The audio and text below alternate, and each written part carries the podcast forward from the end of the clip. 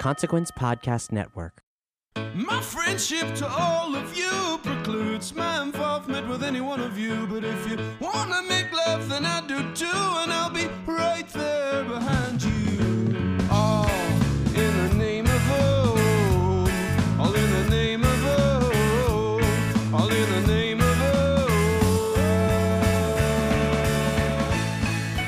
Greetings, constant listeners, and welcome yet again to the Losers Club, a Stephen King podcast. My name is Rockin' Randall Flagburn, and today we are here to discuss episode two of CBS All Access's The Stand, starring Whoopi Goldberg. and, the uh, titular character. the This- titular character she plays the stand um, very very excited very excited to discuss episode two uh, we rang in this last week with uh, with our episode one review um, i think it was it was kind of in, it was kind of sweet i feel like we were a lot on the same page with, with, with our listeners we uh, we're all just so fucking smart you know we just No. get it man We're brainiacs. We're brainiacs. Uh, so I think we will. We would all be. I think we would all have the touch of God on us. We would not succumb to the uh, Captain Trips. Um, everyone on this podcast. So what you think just because we know a lot about the stand, we're we're Yeah. good. We're good to go. Yeah. We got an immunity. All right, I'm all We got in. immunity. Uh, who is that? Who is that? Uh, uh, who was just talking? Introduce yourself. Well, I'm glad you asked because this is Michael Glenn Bateman, not to be confused with the photo that Randall Colburn always shares every time I talk about him, Roffman. I think that's a long nickname, but I'm hoping it sticks. Uh, I, I think yeah, I, with the exact same phrasing every time. yeah. Uh, Mike, are you excited to talk about episode two of The Stand? You know, I, I got a, a pocket full of kryptonite because this episode is a pocket savior. So um, I'm very excited to talk about episode two of The Stand on CBS All Access. We've got a new Gerber on this episode as opposed to a different Gerber on the last one. Who is the Gerber on this episode? Say hello. That's right. This is your crazy ex roommate, Wayne the Wolfman Mac Gerber. and I'm extre- I'm very excited. This is my first uh, foray into the, the new Stands miniseries, so I'm excited to talk about it with y'all. And uh, and uh, and maybe we'll throw on some uh, Island in the Sun randomly too. Yeah. That's Oh great God. needle drop. Uh, Mac, what did you? You weren't on last week's episode, so what did you think about the first episode? In a, a pocket savior sort of uh, recap here. You know, I thought it was, I thought it was tight. I liked it. I thought it was good. I, I was surprised at how much I liked it. I think you know I, I had dropped my bar pretty low just because I just had no clue what to expect. Um, but I- it didn't bother me. I thought if it jumped around a little bit too much, I thought, but um, you know, I think as a fan and someone that's read the book, it was easier for me to follow. I know that y'all talked about that a bit uh, in the last episode, but um, I thought there was just enough new things that they did with it to keep me guessing and keep me invested, and it wasn't just like I was rewatching the old miniseries. So I I was on board with this new take. Cool. And then who else is joining us? Say hello. This is Jen. Just pretend we're Ninja Turtles, Adams, and I have some thoughts about this episode. Very excited to hear them. Uh, we are going to kick things off with our tailor made for this series of episodes uh, section. It is called The Road So Far.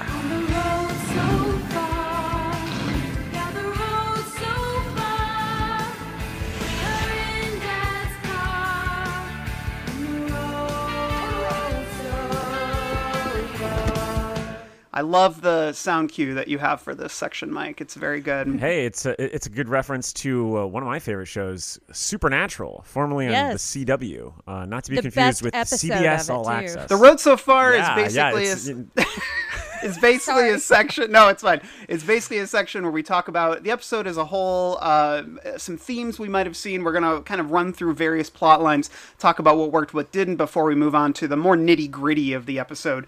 So, um, yeah. So let's just kick it off. Uh, the episode begins with. In similar fashion to uh, episode one, only we've got uh, Larry Underwood, played by uh, Jovan Adepo, and he is in a sporting goods store with Nadine played by Amber Heard, and Little Joe, played by the Guitar Boy. Uh, that is his name. Little and, Joe. um, Little Joe. Little Joe, and uh, so this was an interesting intro, I thought, because we basically don't know who these people are. Um, I thought the idea of like cooking a steak in in the sporting store was kind of a neat intro. Like, just yeah, that is something you would do, you know, if um, everything was empty and you needed to eat. Um, and I wish he had a little chef hat on, like um, Adam Storke in the '94 miniseries, but. But yeah, so he's with Nadine, and clearly they're on the road to Boulder. They're on their way there, and um, uh, we see that Nadine has a black stone with her, but we don't know what that is. But it has ominous intentions. Actually, no, we do kind of know because episode one ended Yeah. with Harold giving or getting one of those, so there is that aspect of it. And then we see them arrive at the Boulder Free Zone. Stu says, uh, "Welcome to the Boulder Free Zone." Um, that was in the trailer, so it's kind of imprinted in my head. I think it was a cool intro to how they, you know, they show who this person is that we've been watching this entire time. Because he's just like, I take it you're Larry Underwood, and he, you know, Jovan Adepo just does this like sort of like doesn't really nod, but it's like this sort of nuance, like, yeah, that's me, like without saying yeah that. yeah it's a neat moment um but it also feels like it's tailor-made for the fans because Oh, it's like 100%. you're larry underwood and it's like Yeah. boom like title Yeah, card yeah. Whereas like the passerby Larry. who's maybe just being, you know, they maybe someone got CBS All Access because they love seals. Um, was just like, hey, I'm going to check out this Well- the stand.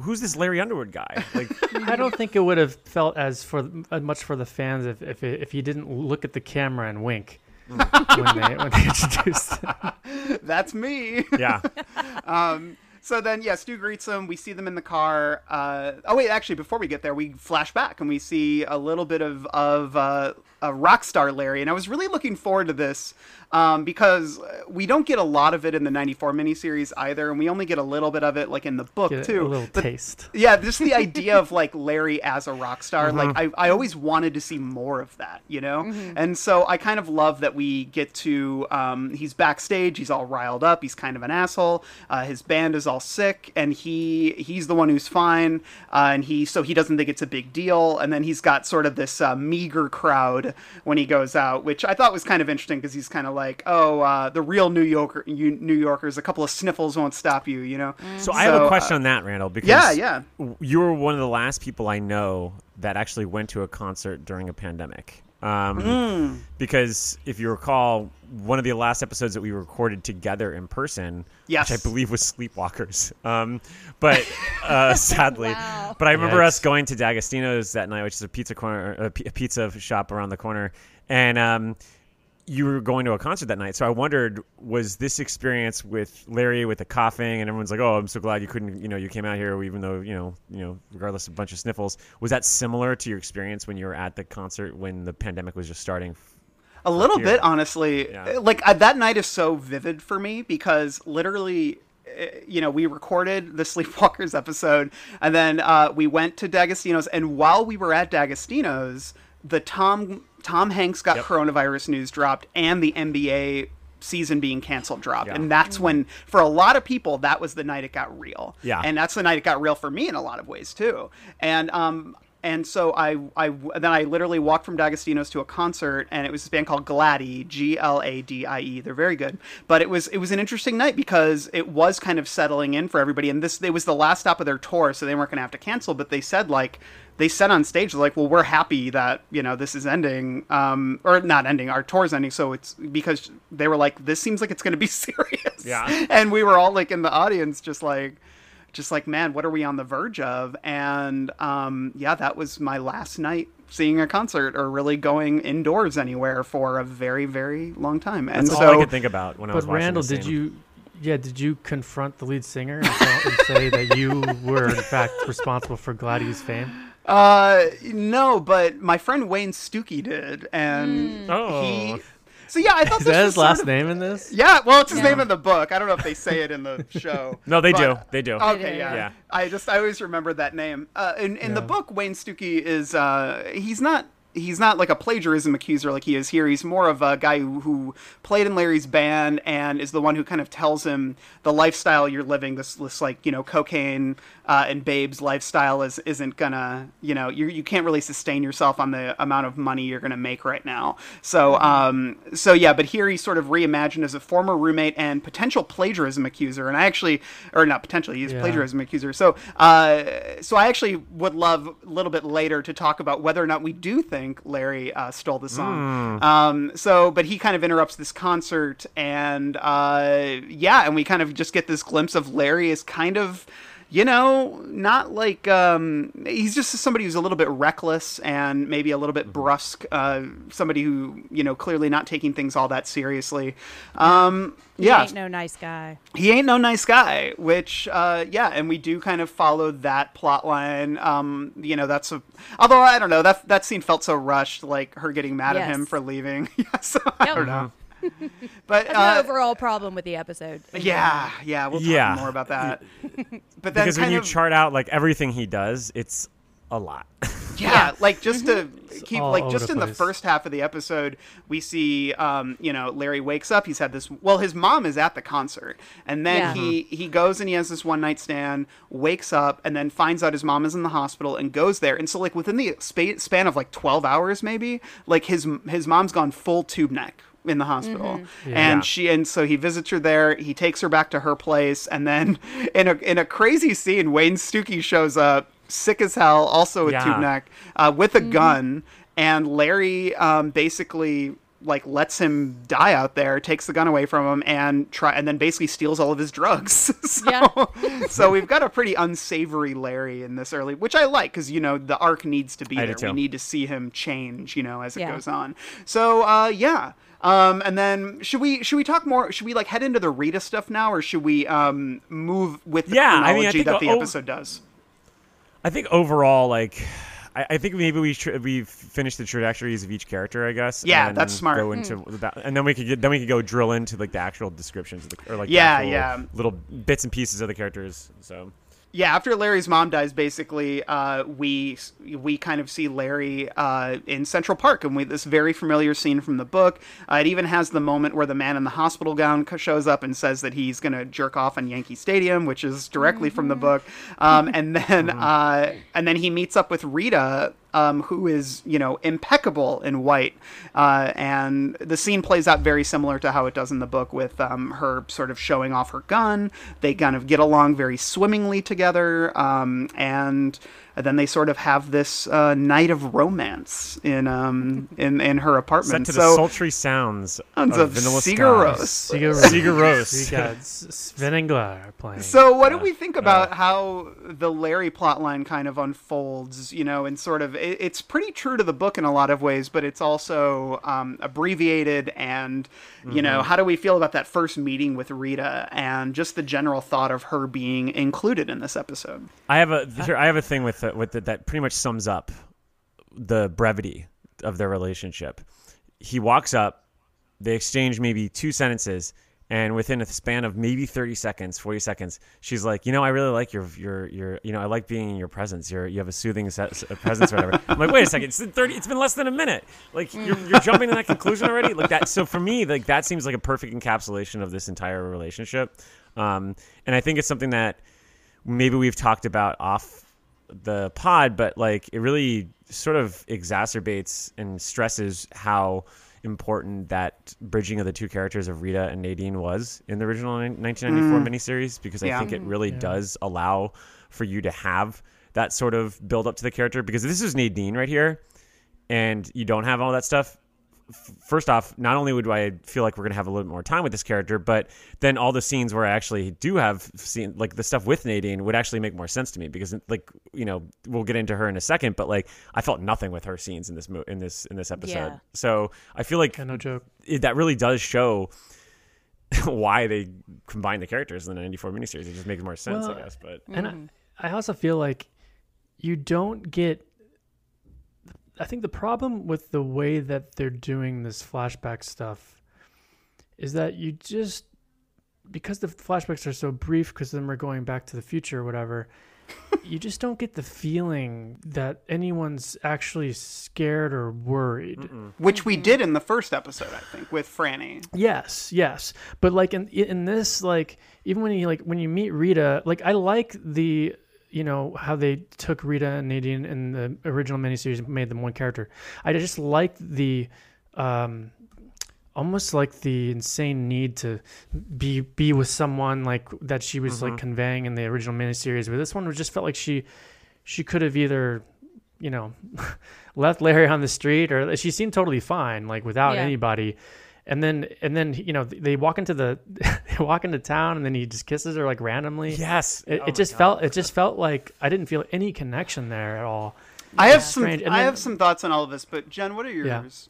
I I really like that Rita is in this story, and I think that she is an important part of Larry's arc to me because I think that's what really breaks him when mm-hmm. she dies, and I think that's because he just wanders around like almost walks into the ocean. I think if he hadn't found Nadine and Joe, Yep. and I and I think that like I really liked all of the performances. It just felt so rushed, and mm-hmm. I think Yeah. the thing that the problem like last time i said i wanted it to be more episodes and i just think now that i'm thinking about it more i don't like that they're pairing characters like i don't like that we have an episode where three characters are introduced and i don't like that we have one where like nadine and um, larry are introduced i wish they had their own episodes and there's plenty of material there like the thing with his mom felt so weird at the beginning with her being at the show. I just don't think we really need it, you know? And that's those are the things that take away from him and Rita kind of developing some kind of connection and or like let's like make it less Rita and half Rita and half the mom just give it more time because yeah there's there's no connection they're just hooking up all of a sudden now Jovan Adepo is very handsome and I don't blame her but yeah it does feel very this entire episode and I don't know if it was the way that it was scripted but it just felt very forced and kind of hollow to me in a lot of ways Yeah. So here's my thoughts on. I have a because I I I will say I'm rereading the stand right now. I'm pretty deep into it, and I will say that I was even more affected in a lot of ways by the Rita Larry section now. Like I feel like every time I read it, I I, I get more from that section, and I think what really works about it for me is that is the age difference and the cultural difference. Um, this is something we don't see in the show, which I think is a problem. But you know, in the book, Rita is you know 35 years older than him roughly, and uh, and he talks about her being older, like visibly older. Um, and the thing is, these are two. uh, What I think is so special about that plot line and is that and the reason why I buy like them kissing in the street, right? Like it's I buy that in theory. Yes. Because you take two people who are surrounded by death and everyone they know is dying and two people who are completely mismatched in a lot of ways, but they find each other, they're remotely attracted to each other. I mean, she's a lot more attracted to him than he is to her in the book, but you know, it is a way to feel human comfort and that would be expedited for me like at Yeah. least i think in this high stakes situation. Yeah. but but the thing is rita is so and then rita the difference between another difference between this and in um, the book is rita is so dependent on him because she's used to men taking care of her because she's a basically a socialite with a very rich husband who is very controlling.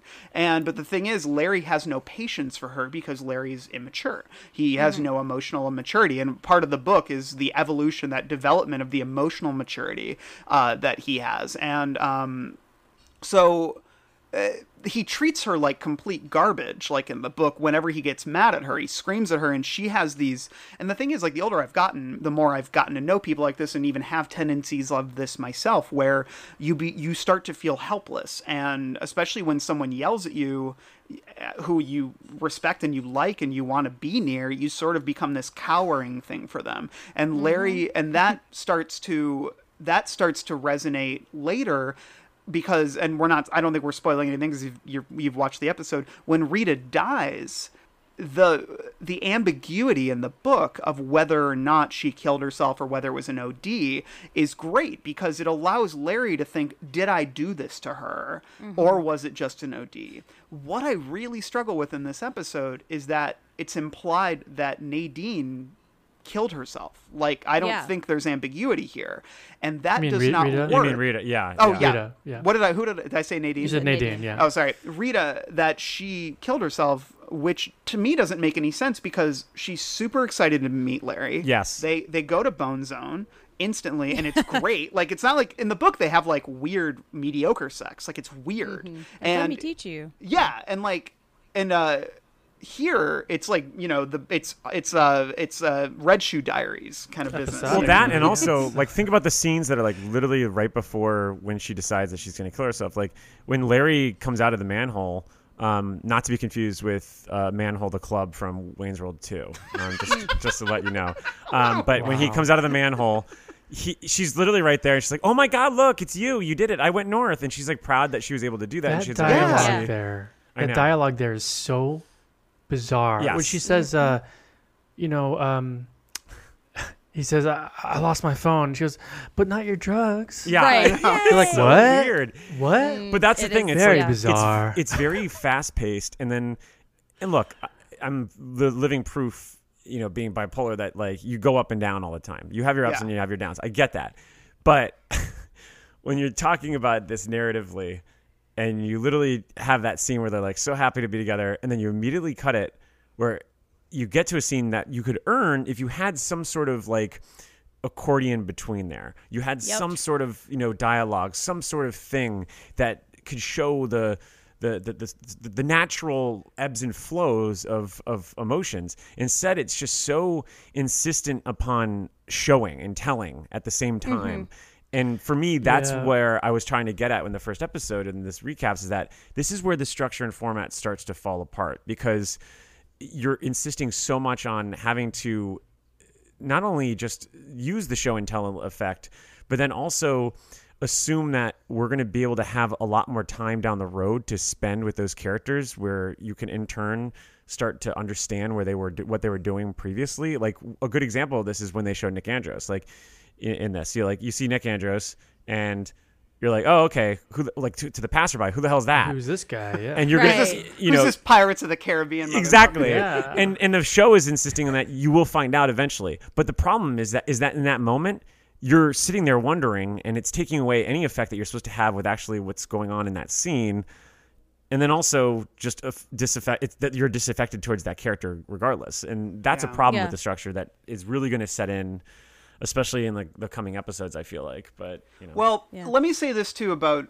Rita, um, because I really wanted this storyline to work. Me too. Because Oh, yeah. I, yeah, I because I, I think it is really important, and there's more here too. Because and let's like hold off on the discussion of the sewer for now because I feel like that's a big discussion because it's such a mm-hmm. big shift from the book. But Yep. again, Yeah. b- by shifting, by taking us out of the tunnel, which is a much more harrowing experience, we mm-hmm. also are are taking away these reasons why Rita potentially would kill herself if that is the decision they're making, which they have made. It is a purposeful decision. Um, I'm just not seeing the seeds there where it would have been really easy to work them in.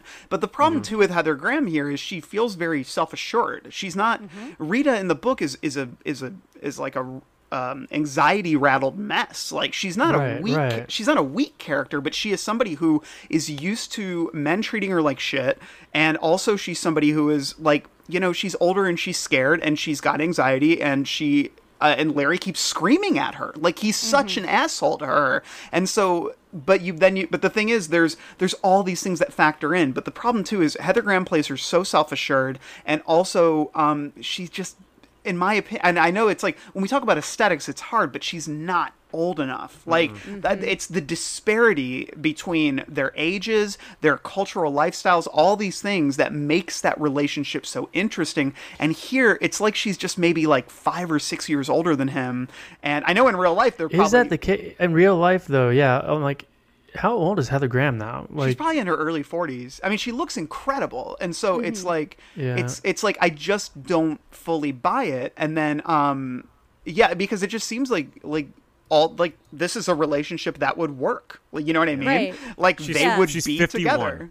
or 51 Is next she- month Holy shit! Really? yeah, Yeah, but again- she looks fantastic. But it- Exactly. you, I think. But how old is Jovan? Like, 32 all right. So Okay, so that's, that's, say that's still a, a jump. It's hey man, I- I'm just saying if Heather Graham No, no, looked a little more her age, which hey, good for her that she looks so good, but it's just like Yeah. I just don't buy it aesthetically, and so I Yeah. so those were to me the big struggles um, with this plot line was that I you know I think it could have worked, and then um, the other big thing for me too is that we meet, and this is something I think is not an issue for us as the watcher or as the seasoned watcher like we know the story and we know these characters. And, and like we've also been following this casting news. We know amber heard plays nadine. We know heather graham plays um, uh, uh, rita. So we have these two separate actors. And but the first person we meet with larry is nadine. Then we meet heather graham. And i can see for the casual viewer who is maybe not as versed in various actors and casting news and all this other stuff i could see like like that the woman you see the blonde woman you see in the tent at the beginning who is a little bit bedraggled that that might be heather graham that's the same Right. woman rita that he meets and so Yeah. like introducing these two women by his side who are both beautiful blonde women like if there was like if they had nadine as she was in the book where she's got the long dark hair you know with the gray streaks and everything that's such a distinctive look that i wouldn't have merged those two characters but when you have Yeah. these two beautiful blonde women um, sort of being his his people i can see the casual viewer merging them in their mind and thinking they're seeing the origin story of the woman with the black stone which Mm-hmm. i think could be a lot like a lot more confusing for people and so that was just Yeah. the other thing about it that i really stru- struggled with Yeah. Yeah, there's this one shot where they both have their backs to the camera and they're looking off into darkness. And then it's Nadine, and I could totally see people confusing them. And I just realized she doesn't have that dark hair, which is something I love about Nadine. Yeah. So I'm bad, mad about that. But yeah, when we are introduced to Heather Graham, like she is very like confident and she stands up and she just shoots a mailbox like Mm-hmm. way better than I would be able to. and it's like this learned helplessness that's in the book. That's what you're talking about, Randall, that we just don't see at all. And I feel like she does shoot a gun in the book, but then we Mm. get like two more days of their interactions to see like when she makes the eggs and he doesn't want them or something like and or the shoe strap. And it's just like the transition between she's excited because they found the bridge. And then she says and this almost made my head explode. She says being alive is stupid. It's like what the fuck? Are we now supposed to think that she is depressed and suicidal after everything we just saw them and it comes Well, out of that's- nowhere that's so nowhere. It drove Yeah, me because insane. She essentially saves Larry from the sewer. yeah and is like and is like the level-headed like hey hey hey we made it we made it mm-hmm. instead of larry being that character and then like minutes later we, we don't i mean that night probably she's Yeah. like giving Yep. up on the world and like you said randall and we'll talk about it later about the lincoln tunnel or, or mike was saying this earlier they don't earn some of these things Yep. you need to be with these characters for certain for a certain amount of time and see them in these awful states so that when these things happen and they make these decisions you buy it. Mm-hmm. You can't just go you can't just cut to the the scene where they they make the decision and expect you to just be like oh well that's a big that's a big deal because we we know earlier that they were dealing with a lot of stuff. You know? Yeah, like yeah. it's just Yeah. and yeah. Yeah, so basically that's the end of you know the the death of rita is sort of the end of uh, larry's flashbacks. And then we get um, so basically what we see of him in boulder is pretty abbreviated but we you know we see him and um, stu in a car together. And stu basically says you're one of the people mother abigail told me to look out for. And uh, you're going to be one of the five names running this place and larry i think what i love about uh, this you see it in future episodes too is larry keeps asking why am i here Yeah. why am i Right. on and so i think that's actually a really smart choice because it's weird in the book too. Like why is larry chosen? I think there Right. that there are answers and it's something we can discuss as they go on but it's not as clear as maybe somebody who's as practical as stu somebody who is as empathetic as franny somebody who's as like intellectual as glenn. Like all of those make sense. And so um larry's always kind of the weird one there although they do Yeah. a thing in the next episode that i think might justify it a little. But so we basically um uh, get that scene, and that sort of introduces to me one of the things that I struggle with most. Um, and we don't need to go too deep into this right now, but just you know, once we start getting into the idea of like preordination, um, Mother Abigail having these visions and choosing these specific people, many of whom like like you know the idea of Stu and Franny and Glenn all being on the panel and they all met up on their way there. It just like those are the things that always struggle me. It's like why these five people or whatever you know that are on this uh, panel that you have created, Mother Abigail. So, but that's kind of the first introduction of that and sort of the weird hocus pocus of the um, the supernatural aspect here. What's up, Mike? One of the things that's interesting that I didn't catch the first time around was that there seems to be this like coded language that if you're not having the dreams, you're not you don't belong there. Like at one point, Yep. Franny asks uh, Nadine like, "Oh, you having the dreams?" That's what we're supposed to ask, Oh Yeah. yeah, which is kind of interesting. And I didn't catch that before. That that seemed really that seemed strange change because it made it seem like if you weren't having the dreams, you weren't welcome, Mm-hmm. and that made Mm-hmm. it seem like well, isn't that just as bad as Vegas? Like it Yeah. just feels like you know. I, I- I feel like they should just be accepting everybody. I You know agree. I mean? I wrote this down too. Yeah. Yeah, I mean, like I, I get it. One thing later on when they think there's like spies or they think they're in danger, but like at the, this early in the stage, like you spend a lot of time with Larry having bad dreams of Flagg. Now, granted, he's like scaring him, which I'd never understood. I'm like, why? Why isn't he like trying to seduce him like everybody else? Like, why, know, why even have too. those dreams? It's so dumb. but uh, it's like if you're having both dreams, if you're having dreams of both people, which that, that seems to be the case with all the people in the free zone. If, if we're gonna go off, if we're basing it off Larry, then why doesn't Nadine just say, "Yeah, I'm having the dreams"? Because she is having mm-hmm. dreams, just not of Right. Mother Abigail necessarily. I don't know. And I think the problem is we just haven't seen nearly enough of the dreams because they're like stretched out, and we'll see like Flagg being scary in the book, and then Mother Abigail is like the reassuring force, and she starts to kind of build a connection with the five people that are on this list. And here it's just like, like if I were Larry, I would be like, "What the fuck? How do you know my name? Like, what? Why are you asking me all those questions?" It did seem very like not what I understand the free zone to be. But I think if there were, I just I keep coming back. It needs more time. Like it needs more time to develop these things because then it makes sense that there's a list of 5 people, and it makes sense that like everyone's having the dreams. And although that was a little weird, it was very official, you know. Yeah, that I mean, it that reminds me of like being at a country club and then all of a sudden some guy with a clipboard coming by and be like, "Oh, um, right. Um, can I- you're not wearing a jacket. yeah, Right. we, we we would prefer. We think you'd be more comfortable in this jacket." Yeah, You know. I, I, I, you know, these are the questions I think I'm really reckoning with just throughout the the. I'm going to be reckoning with throughout the rest of the series. But that line with Franny when she says we're supposed to ask, Yeah. that's Yep. weird. That and then and then Larry, after he talks to Mother Abigail, Nadine asks, "What did she say?" And he goes, "I'm not supposed to tell." And you know, and the, I for me, it's like. I, I this this lack of transparency is is is an interesting thing for me, um, and it's like these these sort of weird official rules regarding Mother Abigail and sort of the the you know the supernatural aspects of it for me. They it's just it, it's one of those things where the I it doesn't feel fully fleshed out or thought through yet. What's up, matt Yeah. And one of the things that kind of bugged me about this episode was they talked so long, so long about not deifying Mother Abigail, but like this whole episode was just like people are camping out in front of her house. Like she's like she's like this like they're already like glorifying her as some kind of like like magical person. You know what I mean? Like like like the whole the whole of like you know, now you can see her and Nick comes out and like brings her in and it's ominous and you still haven't seen her yet, but it's like well, but we know what she looks like. She was in the last episode. Why are we keeping this like a secret?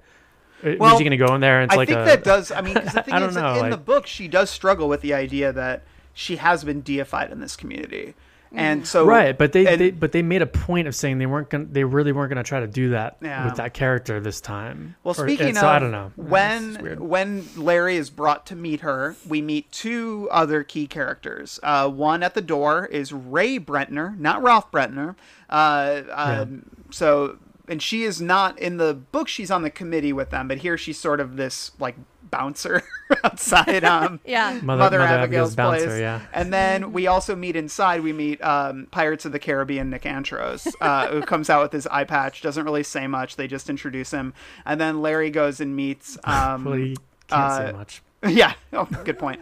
Um, and he goes and meets. Uh, uh, but that you say too, like Mac, like you said about not deifying, but then they do say they call her a prophet. Like Ray Brentner Yeah. calls her. A, Yeah. She goes, "It's dangerous being a prophet," and he's like, "Oh, is that what she is?" And um, and that's an interesting kind of phrasing, I think, for it. But um.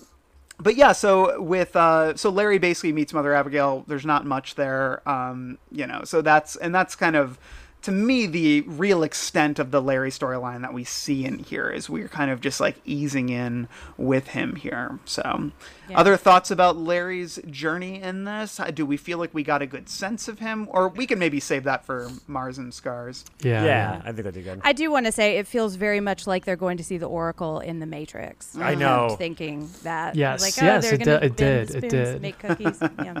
Which you know that's not a bad thing. It just was. It just furthered the deification kind of thing. Yeah. Okay, uh, the other big plot line we got here, which I am rubbing my hands because I'm Oh, very I know, excited you're just to talk about. waiting to do this. Oh my god. We got our Can't good wait, man. Lloyd Henreid, Lloyd. Uh, played by Nat Wolff, uh, best known for romantic comedies, they're romantic dramas, things of that nature. Uh, but Nat Wolff here plays a very, a very grungy, I'd say, Lloyd Henreid. We open on him being pulled into jail. Everybody's cheering for him because he killed a cop. Uh, well, he ostensibly killed a cop, and he is reveling in the adulation, but the cops hate him, and he gets thrown into a prison cell with a very large, scary man who I think the cops are hoping will do some naughty, naughty things to him. Unfortunately, uh, there is some. Uh, the cops are already sneezing, which says, uh oh, things might not be going great here.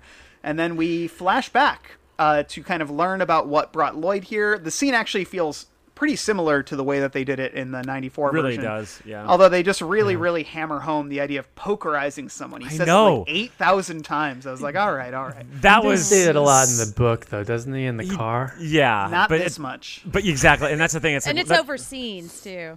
and you have to Mm-hmm. like exactly like at that point you really need to like kind of temper, be like, all right, we got one, we got one of them in.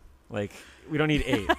Like, Yeah. so on. I think I think there's a couple of things that I I mostly enjoyed here, Mm-hmm. which was um was which was how because I, I think the thing about Lloyd in the '94 miniseries, the the thing is Lloyd to me is somebody in the book who.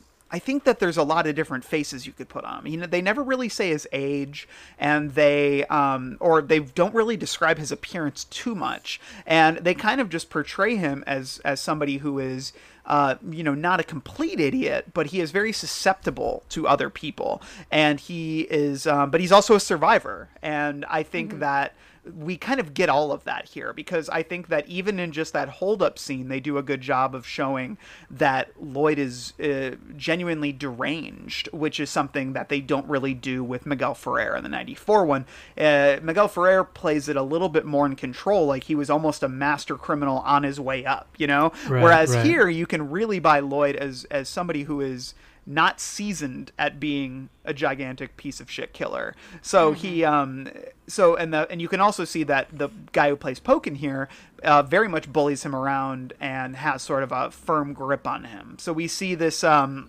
we see this uh, you know robbery going on and then i think poke sneezes and when he sneezes he blows the head off this woman and then uh, it turns out there's a cop in the back. They all start shooting at the cop. Chaos ensues big explosion and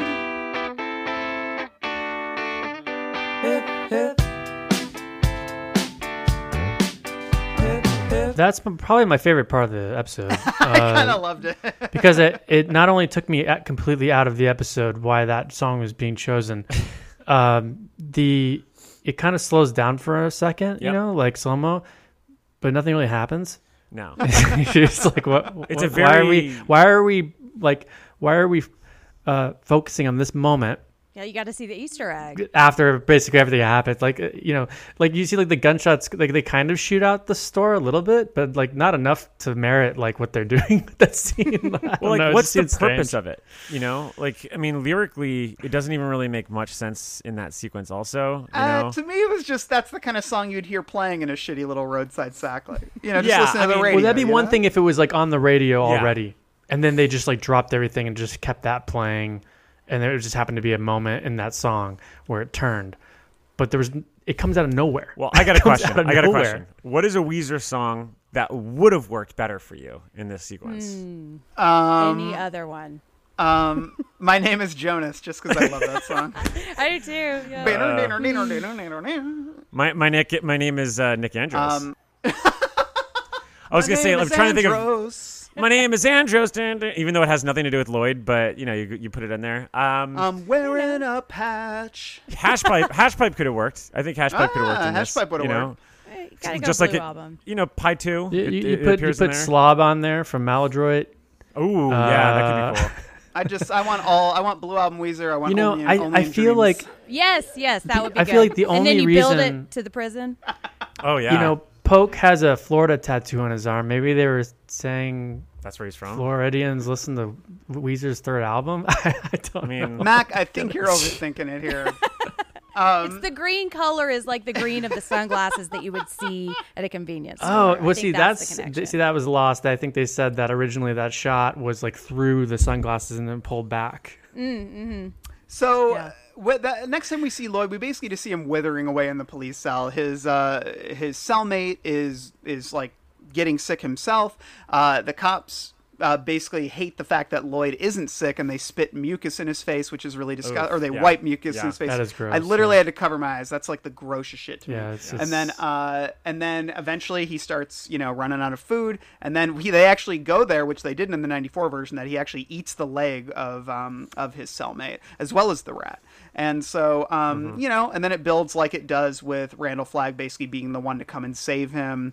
Uh, and um, yeah, I thought that was uh, a good good uh, Randall Flagg intro. I thought he did a really good job with that. Just some too. of those have some lines I thought were actually pretty good. yeah. Mm-hmm. Um, you Could've know, lived without the singing, you can't but- you can't yeah, but you can't do Jamie Sheridan. And so like I I was concerned about how he was going to play Flagg in this, but I I like you were saying earlier about Miguel Ferrer, he is so in control that I don't as much buy him kind of feeling like like I'm gonna be beholden to you once I get out of here. But like this Lloyd, I definitely see him. I understand. He's like he really plays him. He really manipulates him Yeah. and gets him to like, you know. And I I buy that. Um, yeah let's yeah i have Flagg, i yeah. have more thoughts on on why i actually quite like this version of lloyd uh, but we'll save that for mars and scars. Uh, but basically this ends with um, him giving him the black stone. And so we get sort of a full circle moment here. But the thing is are people going to remember Nadine having a black stone? Because that happened 50 minutes ago and it was a very brief moment. And that's the thing is there's so much and there's so much time jumping. We're hopping around like crazy. I genuinely think that it would be it would be, like I will say I didn't remember her having the black stone like at the No. end of the episode after the first time I I watched didn't it either. so yeah. yeah like so it was so i think it's it's a it's you know when i rewatched it i liked it a little bit more because i saw the symmetry of the episode you know they're sort of beginning and ending with these people who are becoming beholden to Flagg and spending time with these people who are more drawn to mother abigail in the middle um, but i think that you know i don't know the black stone thing it just doesn't quite land like it did in i think the 94 series even so Well, one of the things that I wanted to bring up also is do we think that Flagg is grooming Larry to be the right hand man, and then ultimately, you know, Mother Abigail steps in in that dream, and then, you know, he pivots over to Lloyd. Like Lloyd's maybe his third or fourth option because we'll find out some other people down the road. But you know, I yeah think that, let's I save this discussion Yeah, for next okay. week okay, Sure. uh, based on some stuff that happens in episode three because I what you're saying, Mike, I am 100% on board with you. Okay. But yeah, let's save that for next week. So Okay. you too, Matt. Because I'm I not think on I- next week, but Okay, I- well, I think after you watch next week's episode, that might make a little more sense. But Yeah. it's well, uh, it doesn't make sense that some of the dreams that Larry's having of the Dark Man in this episode. It's like, uh, what? yeah i mean i'll say that i'm glad that i'll say that like i'm glad that um we're seeing the these dark man dreams afflict the people who are beyond just the bad guys right? Yeah. like we're seeing larry have them we're seeing uh stu have them we're like i for me i just want dream balance. I want to know that everybody had a choice because that's like my Yep. number one thing. And of course like with nadine that is something that we will continue to explore in future episodes. But um, it seems at this point that you know she's got this stone from the get-go. So um yeah. but more on that later um any other sort of plot theme ideas um, do we want to talk about in this section or should we save it for future sections because there is still much to discuss I think we could save it for future sections. Cool. All right. let's move on to our favorite section of our stand recaps, which is a little thing we call Mars and Scars. Saw you leaving. You bored with the sermon? No, no, just not really my thing. Hmm. Can I give you a piece of friendly advice? Sure. Now, it's one thing to come into town and think you're too good for the people who live here. I don't know why you'd say that. I, I But, wouldn't. but being too good for God, that's another thing entirely. Welcome to Mars and Scars, the section where we talk about James Marsden and Alexander Skarsgård. Mars and Scars, the boys. Specifically them. that's it. That's That it. is the only Goodbye. ones we talk about. Uh, what do you think about uh, James Marsden's uh, flannel in this in this episode? Great flannel.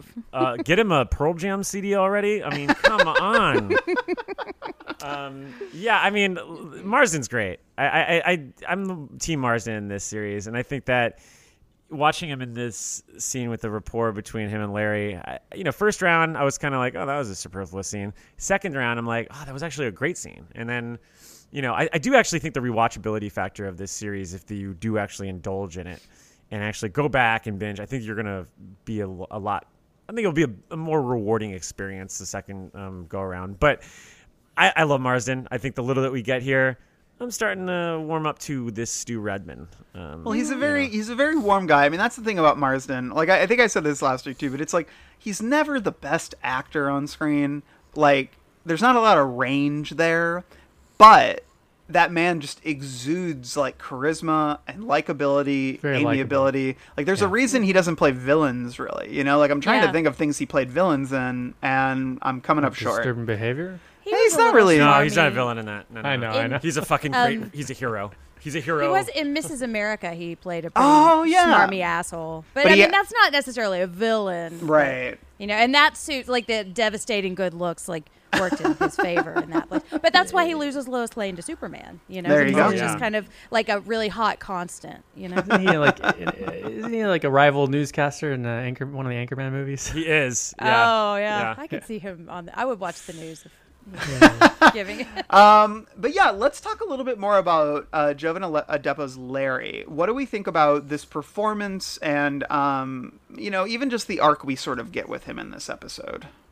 I, I like him. I mean, I actually like him a lot. Yeah, I think there's Yeah. some there's an understated quality to his performance here that works in direct juxtaposition and slight opposition, actually a lot opposition to Heather Graham. Um, because whereas whereas he's playing a lot of things understated and a little more nuanced, she is.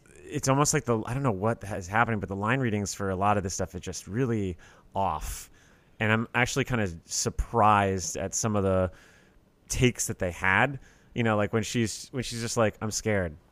Like there's not really much pause like- and depth to that and conviction. And with Jovan Adepo, you can't really believe that he's in this sort of daze. But uh, yeah, I actually just believe that Heather Graham is dazed in this movie, which sounds awful. but I, I just it's just a Well, weird like, mixture there. she's, I mean, this is it for Rita, right? This this episode. Oh Or yeah, Do you know? Yeah. So ultimately, it just felt like she was on set for a day, and you know, like I like Heather Graham, but yeah, it, it felt like she was kind of. It just felt like she was kind of phoning it in. I, I don't know. It Yeah. just seemed like. I don't know. It seemed empty. It just seemed kind Yeah. of hollow to me. Like I, mm-hmm. I was like anybody could have been this, or a. Well, you could have just made this Nadine still, and then we would have been able to just be Amber Heard the whole time, and it would still would have made sense if you just kind of followed the same trajectory as the original miniseries. Yeah, I just I get the vibe top to bottom that they really didn't want to uh, do the same choices that Mick Garris made. You know, Yeah. there's so much about this series in a good way, but also not always, but mostly in a good way, I think, where they really try to distinguish this as a distinguished telling. You know, like like one that has that doesn't take the same shortcuts or or things that the 94 one did or and then one that you know basically chooses to highlight different aspects and characters from the book and i mostly appreciate that but in this instance i really like they did not justify the use of rita so Yeah, and it felt really forced in a weird way. It felt like there were they were trying to make it their own thing, but also felt really kind of beholden to the story and trying to get in as many as they can. And I mean, I agree with you. I'm not a huge Heather Graham fan, just to begin with, but it Hey. did feel like she was. gonna- Sorry.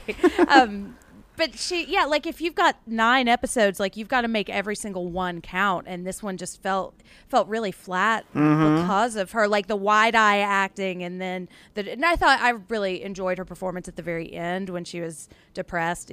Aside from that terrible line, but it just it didn't work, and it did. Like if I look at when he comes out of the sewer. I love Jovan Adepo in this and in anything because Overlord is amazing. And if you haven't watched it, go watch it right now.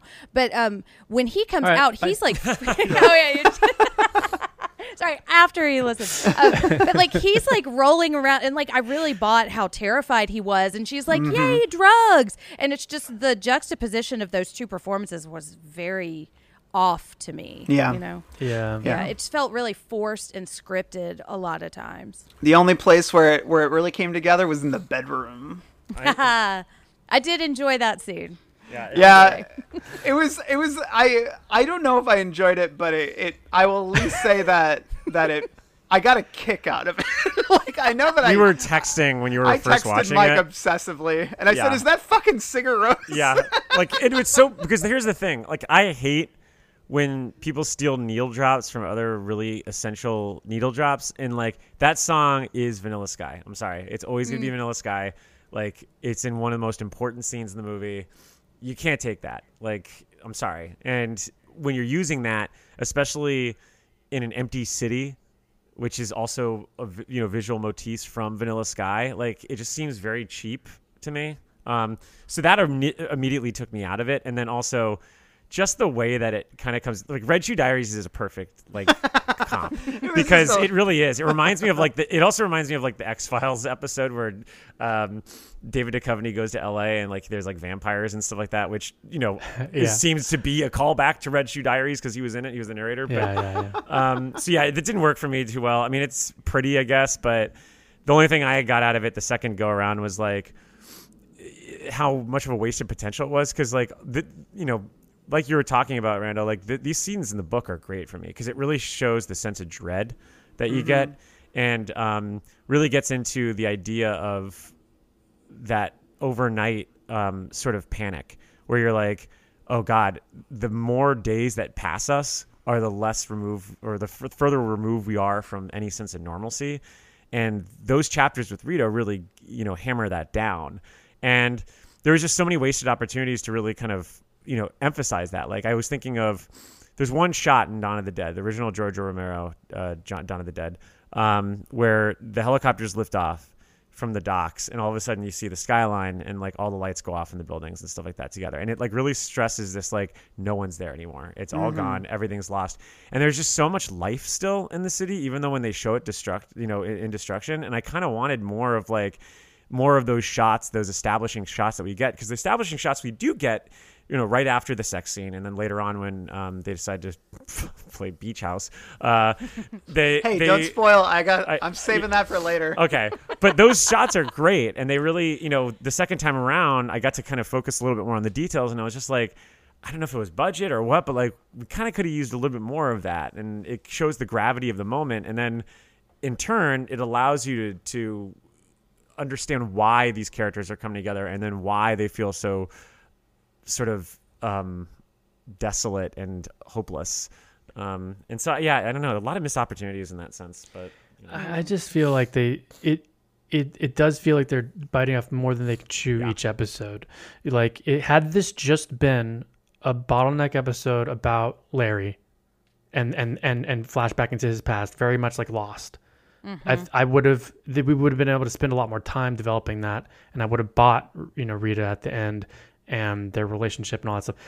But because you had to share it with all the Lloyd stuff and the Nadine stuff, but not go into the Nadine stuff enough to merit any introducing any of that in this episode. You didn't need any of that in this episode because Yeah, it's not introduced could- enough to like really go into it. I mean, you only have so many episodes, so I can I can see the merging of some storylines because like the Lloyd thing doesn't bother me because it's relatively streamlined. It's the mm. Nadine stuff because the and it's not again that's it's not a big part of the episode, but to me, it's there. You're doing there's a lot of mystery surrounding her, and not enough. There's not enough payoff. Like with that character in this episode. I don't know. It's just Yeah. like You know- she she does not. I I want to meet her on the road. I don't want to meet her in the future. You know what I mean? Yeah, this remind you know what this feels like, and I don't know how the rest of the episodes are obviously, but this feels like when in the original miniseries when the third part picks up Yep. I, yep. and there's like other people there, mm-hmm. they're doing the surgery. You're like, wait, did I did this thing start taping late? Did I miss Yeah. something? Is this you know Yep. like you're like you feel like Shanghai. You don't know what what's going on, and mm-hmm. again, if you've read the book, sure, you might understand. But here, it's just like it's one thing to start off with a new character, but you introduce like a bunch of new characters right out the gate, and then, like you said, they immediately pivot to like the Heather Graham thing later, and and you're like, wait, is that the same character? Like, I, I- I just think it's Yeah. It's a little Yeah. little sloppy, just a little sloppy. Yeah, there's one point where Larry's driving and he looks in the back seat to Nadine, and then he looks over at some other woman that we've never seen. I was like, "Who the fuck is that?" And Yeah, some random woman in their It's the judge, you know? apparently. Is But it the judge? It is the judge. You find out later it's the judge. Yeah, No yeah. way. Okay, I didn't I'm- realize that till I my take it back. yeah. Yeah, of course but not. I, and but I had to that look it up, proves and I'm a fan too. yes. You know, like Yeah. I, That's I, sh- I was like, yeah. I had to go look it up. Yeah, and that hammers down the whole idea that I can't even imagine what the you know the seals fans are thinking right now like when they're watching these shows it's like you know can i just go back to Boreanaz like i mean I just, i'm confused Yeah. Oh, uh, yeah, now I haven't. You know, is is there is Boreanaz show up later? Ep- eps? i hope i you know i hope uh, Boreanaz It's Trash shows Can up. Man, right? I wish, man. I, I will Oh, just say, man, I I, would cannot totally watch believe, that. I cannot believe that my cries to hashtag cast Boreanaz fell on deaf ears. Um, those I, I work so hard at that. Um, but let me just say, uh, uh, yeah, I, I will say I. I, I like that Larry has a Vegas dream, and I like that we see him sort of reckon with that. But the problem is, I had the same problem. I think you said it, Mac. Like, why is he trying to scare him? Yeah. Right. The the Vegas like like like the Vegas thing at the beginning when he's like the money symbol, and you're like, oh okay, cool. Like maybe he's like tempting him because here's this rock star who's a drug addict. Like you would probably wouldn't have to do much to, to bring him to Vegas at this point. Mm-hmm. yeah.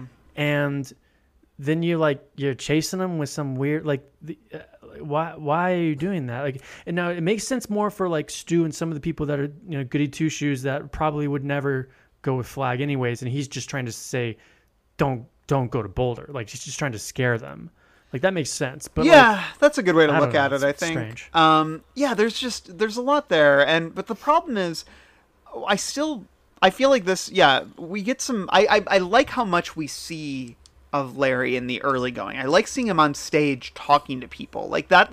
That's the kind of stuff we. I love Yeah. the banner in the background of him with a cowboy hat on. Yeah, yeah. Uh, the pocket savior thing, like that stuff goes a long way in setting up the context that we need to understand where Larry's at in his career, the way he can con- conduct a crowd, work with people, all this other stuff. It just like it.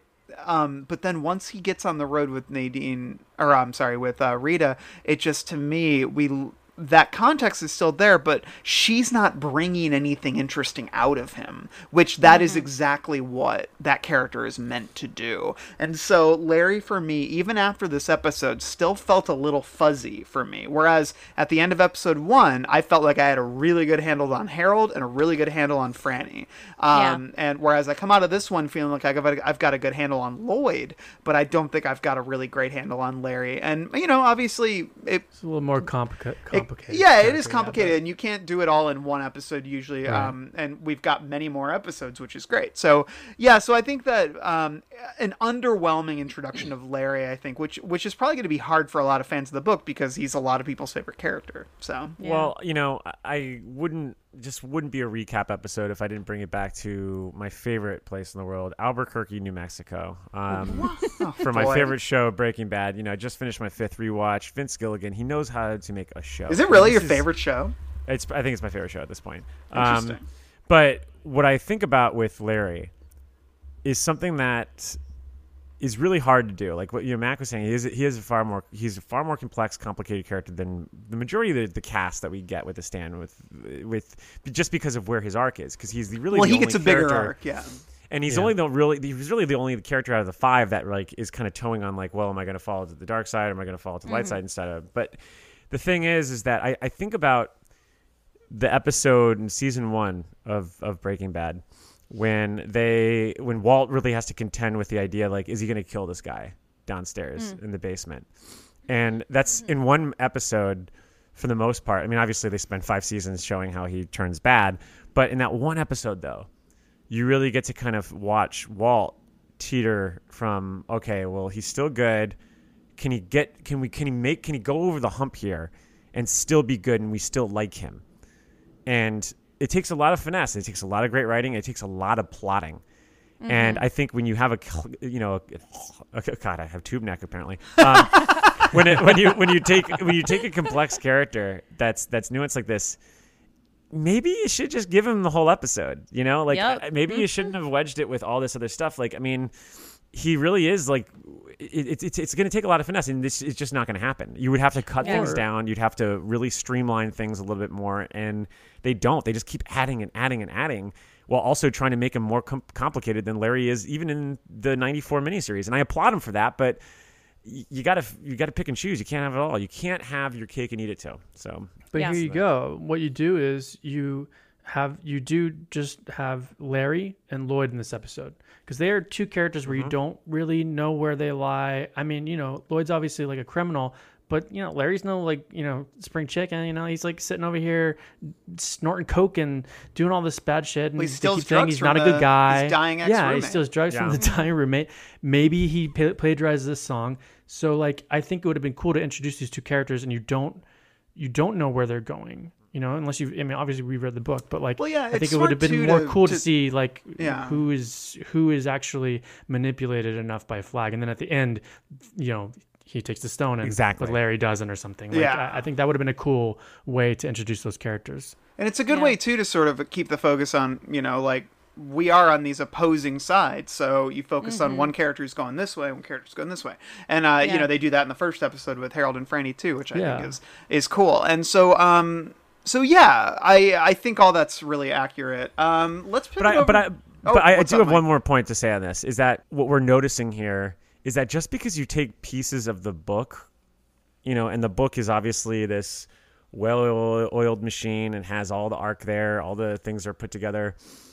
And I think there's this assumption that, like, well, if I'm pulling from the arc and these scenes that involve this person's arc, then all of a sudden it's going to work well. You know, like, all right, well, the essentials from the book are there, so this should add up on screen. But they don't, though. And you really have to kind of think about, well, look at this as a standalone. Like this is this is your introduction to the episode, like to this character.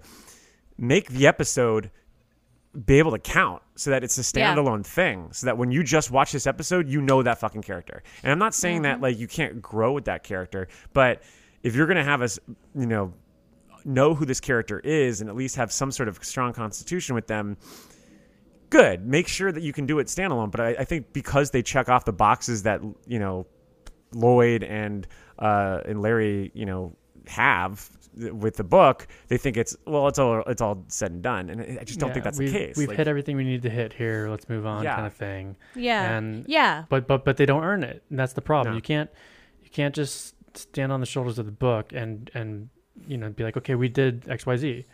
It's like no, Yeah. you you have to show how they got there. Mm-hmm. Otherwise, we don't care about them as characters. Right. The arc doesn't mean anything if you don't show both sides of it because Mm-hmm. then those choices don't matter. That's ju- like and they don't seem out of like it doesn't seem like an extraordinary choice to do any of the things if you don't understand why. And I think that's my biggest problem. And I think like I look at Larry and Harold as really the two most interesting and their arcs are so opposite and I think they did a really great job of kind of showing Harold's arc in the 1st episode and I think they just really fumbled Larry's. Probably if they had just taken the Nadine stuff out of this episode and would've give her helped. her own episode, I think it would have helped a lot more. Yeah, maybe taking some of the mother stuff out too. I agree. Um, let's talk about Lloyd, the man himself. Uh, I gotta say, I loved. I think from what are you looking at? What are you laughing at me? I was Mike? gonna say you go. This is this is the Bowers Power Hour this for is the Power most part. Power Hour. Uh, well, I think that's the thing. I like, but the thing is, he's a, Lloyd's a very different kind of like you know villain from somebody like Bowers or or one of his many bullies. Because the thing about the bullies is is they're not dumb. You know, like King's bullies are are sort of you know.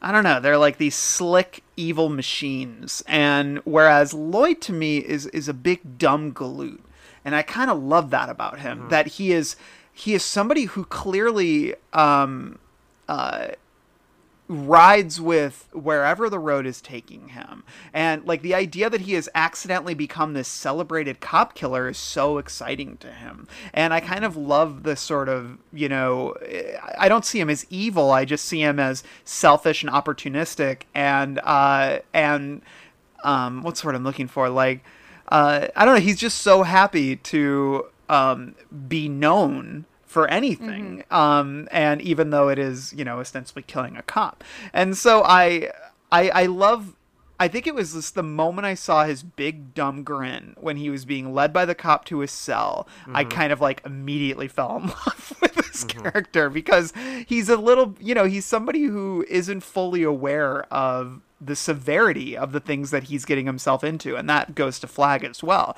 And I think that to me speaks to, um, you know, if we ask why did Flagg make this guy his right hand man?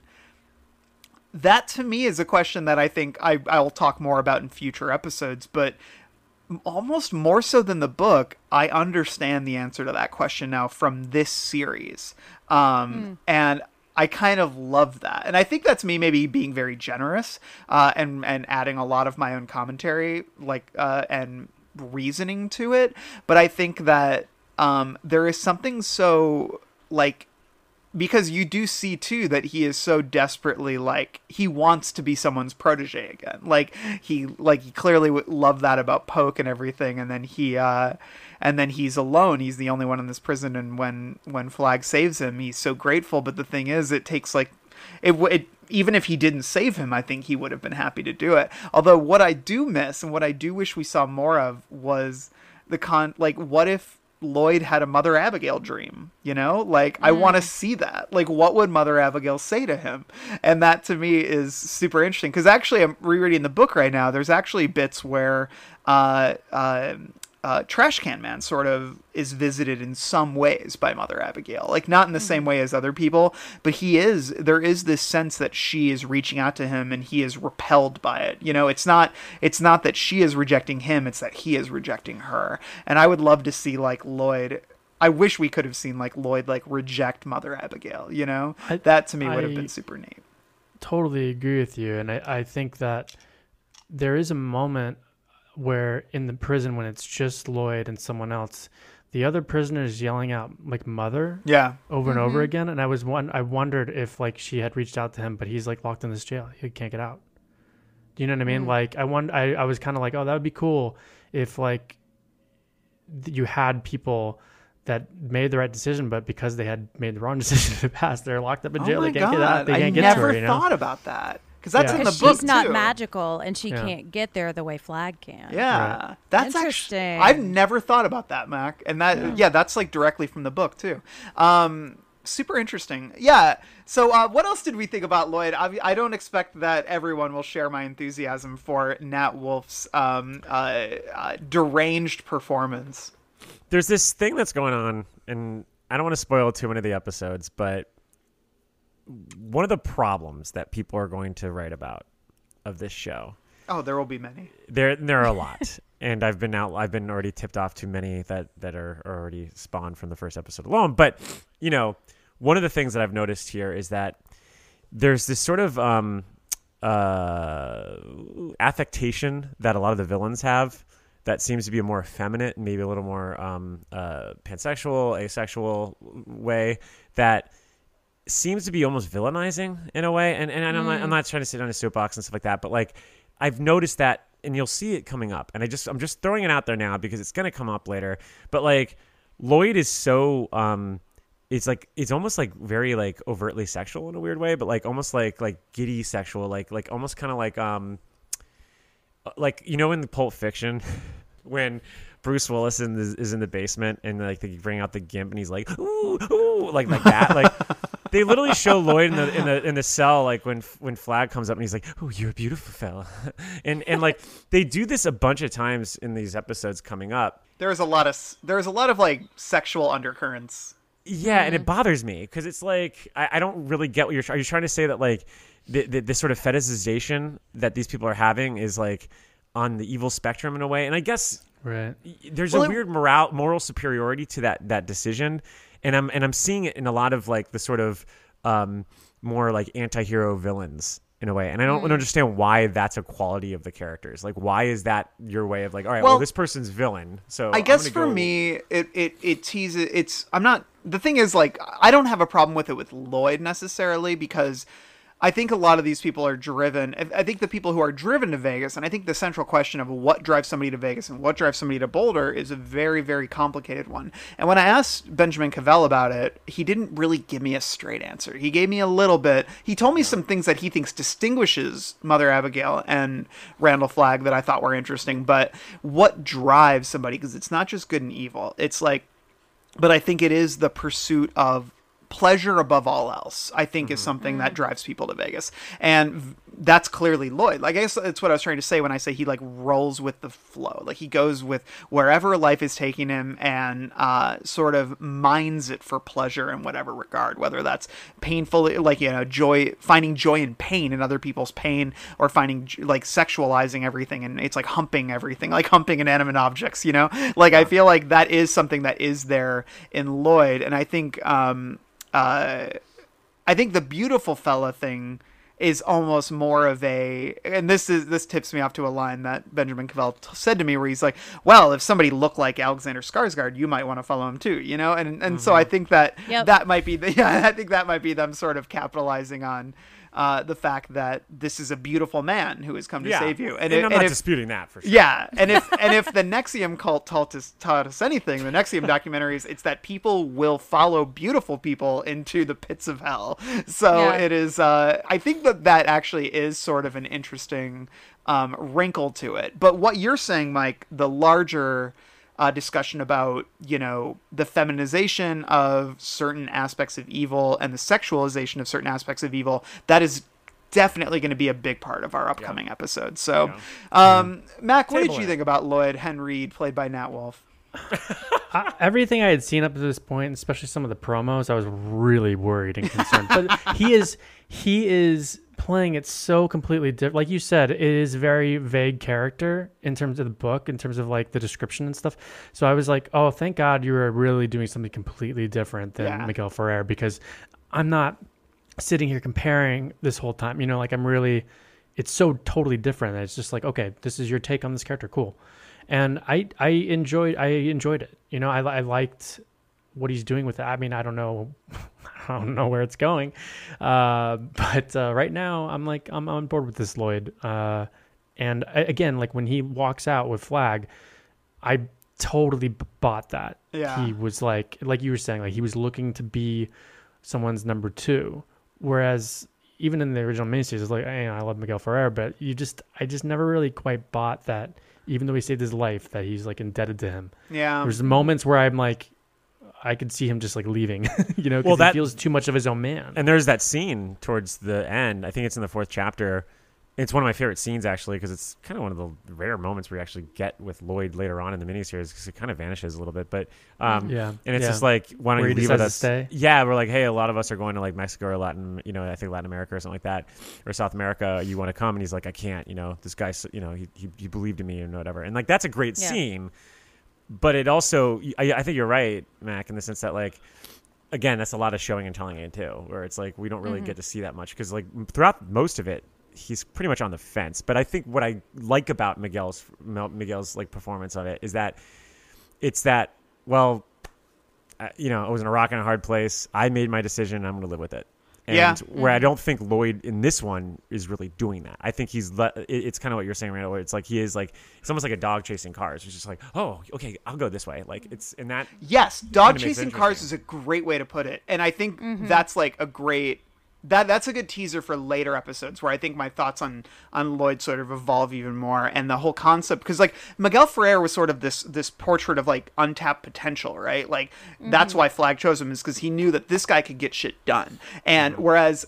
I think the fabric of that whole narrative is different here, and I'm gonna hold my tongue Yeah. tongue for now. But yeah, but anyways, um, Jenn, what did you think about uh, Lloyd Henreid is played by Nat Wolff.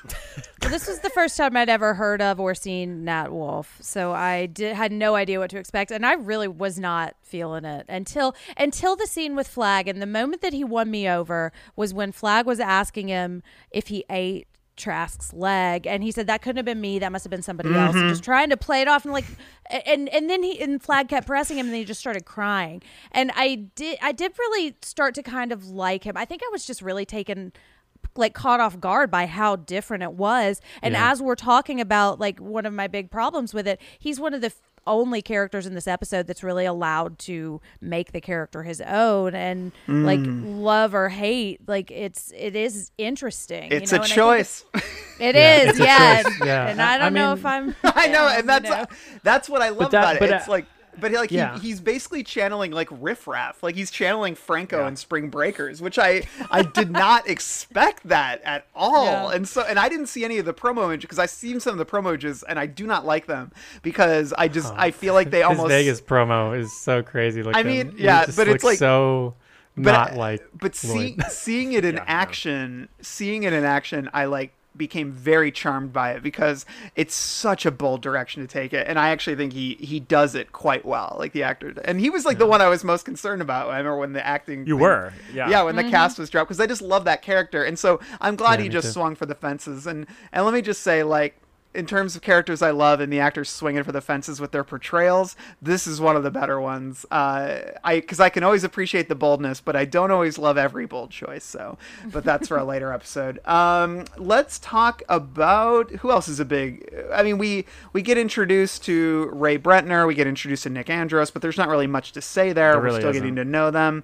Um, I mean, And we then- could talk about the the the Dark Man himself. Yeah, what do you guys think about this first real glimpse we get of Alexander Skarsgård? So, here's the thing.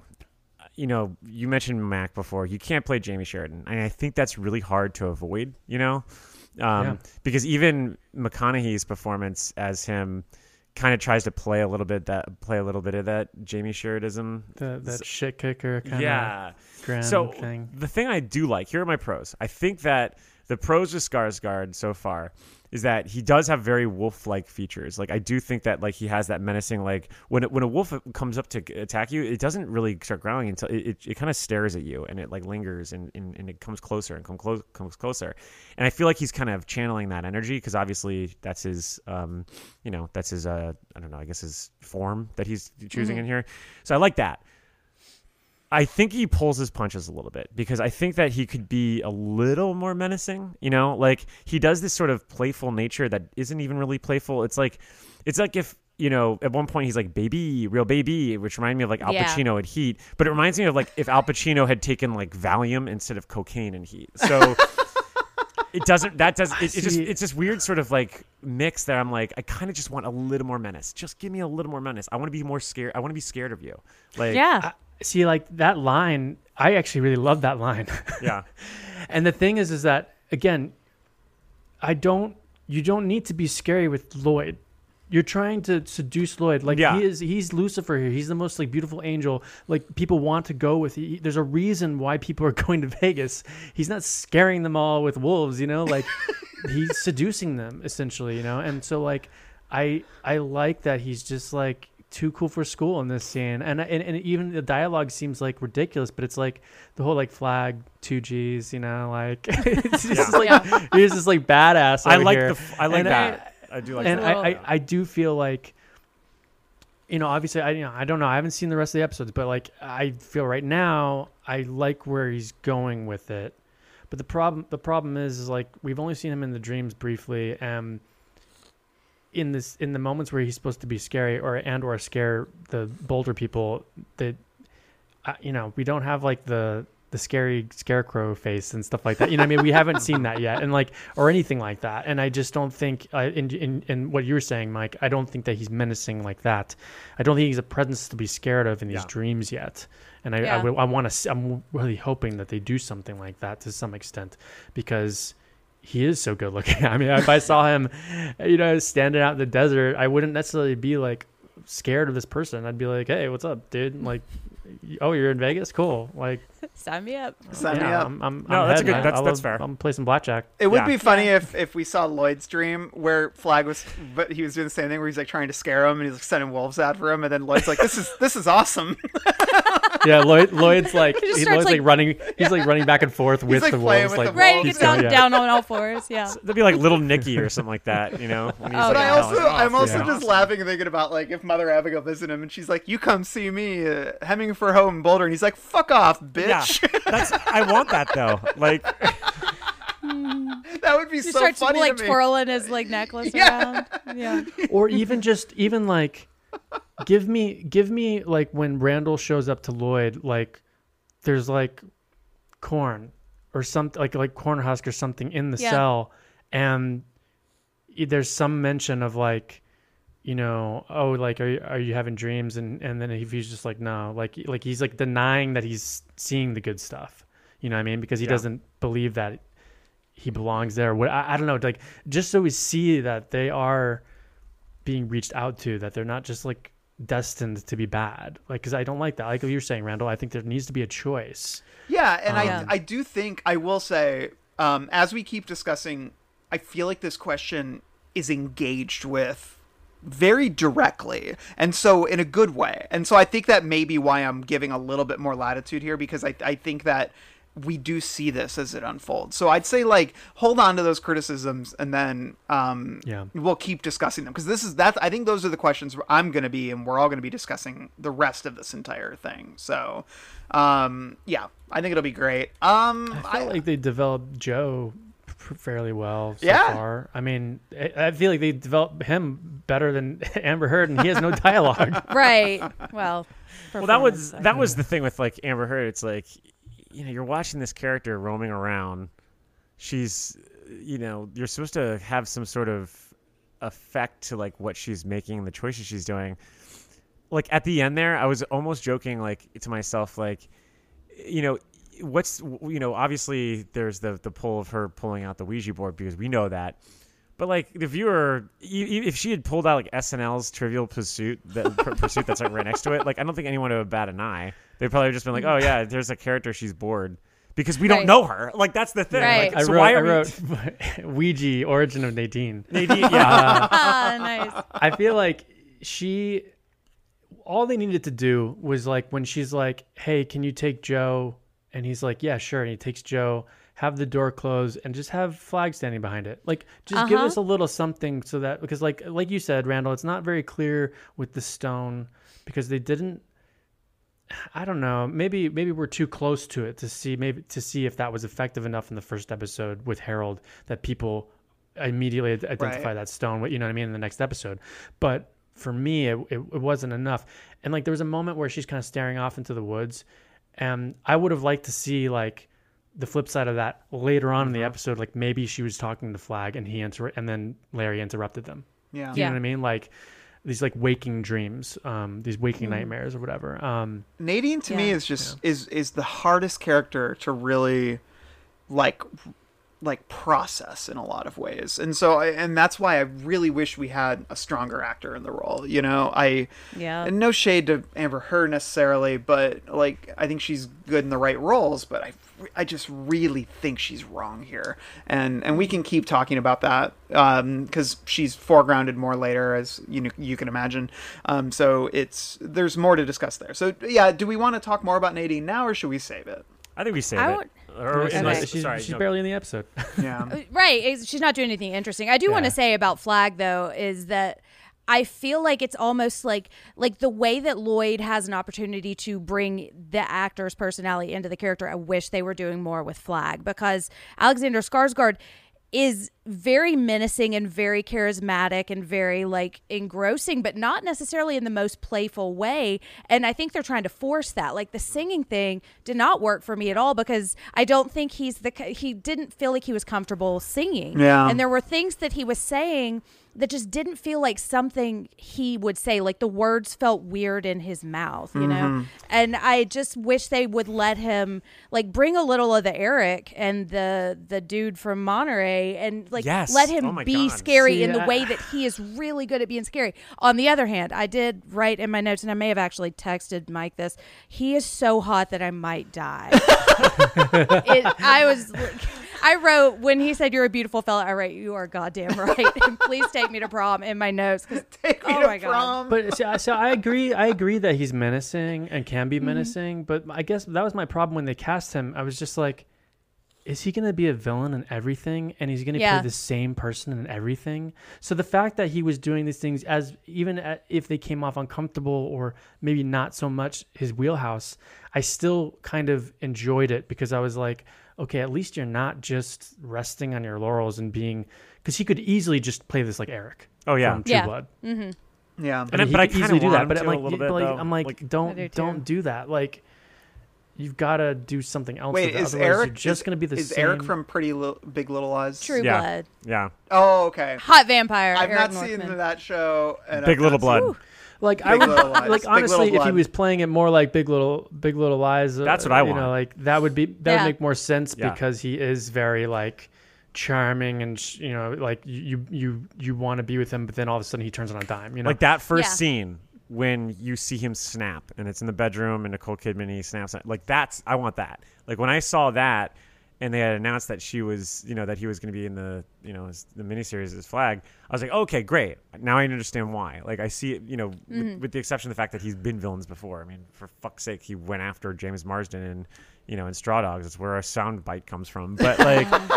I, I I do, do- want that. I want that subtle menace, and I that's wish what I they want. I just- just want- turn it I up a wish- little bit more. I wish they just made him a vampire to like just capitalize on the be- True Blood thing. Like Oh, suddenly God. Flagg's also a vampire.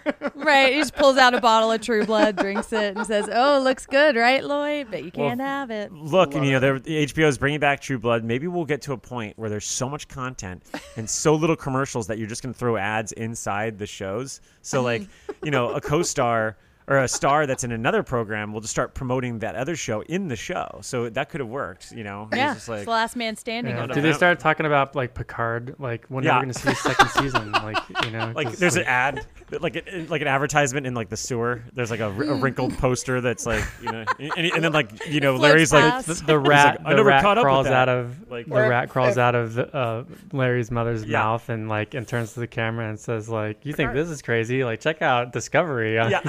CBS." I'm just thinking like, well, if when he gets Lloyd out of prison, he's like, "What do you want to do after we eat, Lloyd?" He goes, "Well, I gotta finish the last episode of Picard yeah on cbs all Access. on access CBS All Access." yeah I'm real hungry, but I gotta finish this up. Um, Uh, all right, I think we're I think we're ready to move on to our next section. Uh, little section we call nightmares and dreamscapes. If you think your dreams are disturbing, imagine the nightmares of Stephen King. What are you, some sort of a horror movie guy? No, Clyde, I'm a literary guy. So in nightmares and dreamscapes, we talk about things we loved, things we hated, equal ends of the spectrum, nightmares and dreamscapes. Uh, does anybody want to kick off with with a good thing, a dreamscape, something that they thought was a really effective moment in this episode that they haven't had a chance to talk about yet? I will. Go for it. My favorite moment in the episode was um, the scene between Harold and Larry Yeah. at the end, and I uh, like I almost started crying on rewatching it, and that's because of Harold and Owen Teague just really catching the nuances of that conversation because like it's like there's the moment where he's got that scary smile and then it's like the gifts kind of he's taken aback with that. And it's just a really genuine moment where he almost can't decide if he's gonna be scared or angry or sad. He- and he then he just tiff. leans into sad. Yeah. He like he's like or like he, like he almost like he does a laugh that i noticed this time Uh-huh. that's really eerie. Yeah and it just it's really and like you could just see how sad he is that Franny did not choose him, which I think is underneath a lot of the like really hateful vitriol that he has. But I think that's an important part of his character too, is that he's just really sad. He's a think we teenager, saw man. it here, Yeah. right? Yeah. Yeah. and combined like on the heels of like seeing the last thing we saw of him, where he's talking about killing both of them. I thought it was just a really great moment, and it made me like Larry's character a lot too. And I was like, maybe maybe if they spent more time together, like they could bond a little, and maybe Yeah. Larry could be like a big And brother. I feel like, you know? Yeah, I feel like you kind of get that in the book too. like Mhm. because he doesn't he does follow the signs, right? Yeah, Yes, doesn't yeah. he Yeah, follow? that's Brings him all- the paydays. Yeah. But then yeah, and then he's like he's like kind of disappointed when he or he's not Yeah. really but it's just like he when he meets uh Harold, it's like he's surprised, but then Harold is so not like personality wise what he expected. And uh Yeah. I do I I agree. I love that scene and I'm glad they kept it in because uh Mm-hmm. even though I, I struggled with it a little bit because Larry starts talking about following Harold's signs before we ever see that he was following this. I don't know. I I remember like Yeah. the way that it was that was structured felt jarring to me because he doesn't actually see one of Harold's signs until like the end of the episode, and so um, or we at least see that happen. But uh, but yeah, but I love that scene there, and the only thing that drove me crazy about it, and I texted Mike about this, um, is that we never see what the present is that he gives him. Right. I know. I was wondering about that. It made well, me it's it's it's dynamite. well it did make it made me wonder if it was the if it like if they had been exploring the chocolate payday thing and Yeah. just cut those scenes and then because it it is just kind of a jarring moment it's just like he's just giving him a bag of something like what is he giving him Right. like we have no like I, I I don't know even if it was just more chalk Full of cocaine. It's full of oh, cocaine. oh yeah here's some of the I got- drugs I I, got some smuggled out of New York yeah No, or maybe it's like just a bag of like Stuff magazine or something like that, you know, or like Maxim magazines. porn. Like, hey, I picked up some Stuff. magazines on the way out. You know, that's there's a you know Some newsstand. um yeah I, I- think I have that's one a really good dream. yeah go forth yeah So I thought the shots of the fire falling uh, down in the, the jail cell were really beautiful. I, had thought they that were just too Me yeah too. great direction Yeah. there and really captures the the the sort of majesty that comes from um the macabre sometimes you know like the the break the beauty and the breakdown to uh to quote um what is it frou frou from that garden state song Yeah, yeah. Um, Garden State. oh yeah. I so I like that. I, I thought that, that that shot was just uh was great. Um, and there were a few other shots, but I, I'd also be remiss not to mention some needle drops because I think this is an area to, need, to to do the needle drops. And since we're in the prison, hey, why not? I like when uh when Randall's boy Lloyd is walking to James Gang. It's fun stuff. Mm-hmm. you Yeah. know? You know, good good swagger. I like yeah, lots, good needle drop. lots of needle drops here, and I'm gonna share um, one of my nightmares, which was um, the beach house song that played when they leave New York. Just felt a little bit, I don't know, it didn't really work. I love Beach House, but I didn't see the connection to like this scene, and it just felt a little bit like I don't know. It didn't feel thematic, like it didn't feel tonally appropriate to me. It struck me as like Josh Boone really loves that song and just wanted to find a place for it in there. But I remember same thing I did with Sigur Rós. I texted Mike when I was first watching it in all caps. Is that fucking Beach House? So- It really does feel very like from Josh Boone's Spotify. You know. yeah. Mm. Yeah, Yeah. the, yeah. The the musical choices are are, are not bizarre, but just like kind of like oh okay. It just seems a little weird. Mac, do you have a nightmare or a dreamscape to share? Uh, I have two. Bring them. Uh, I I really liked, even though it felt a little forced. I wish we had a little bit more time with uh, Larry and his mother. But I liked when she, the way she passes, uh, and then how he just turns off the light and kind of stands there in the door for a minute. It, it just a, it was just a nice little meditative moment that like I I bought that like he was processing that and like Yeah. and and uh, I think the tube neck is super effective. Yeah. I think they're doing that so well. I'm so glad that we get to finally see that in like full fledged, like in multiple episodes.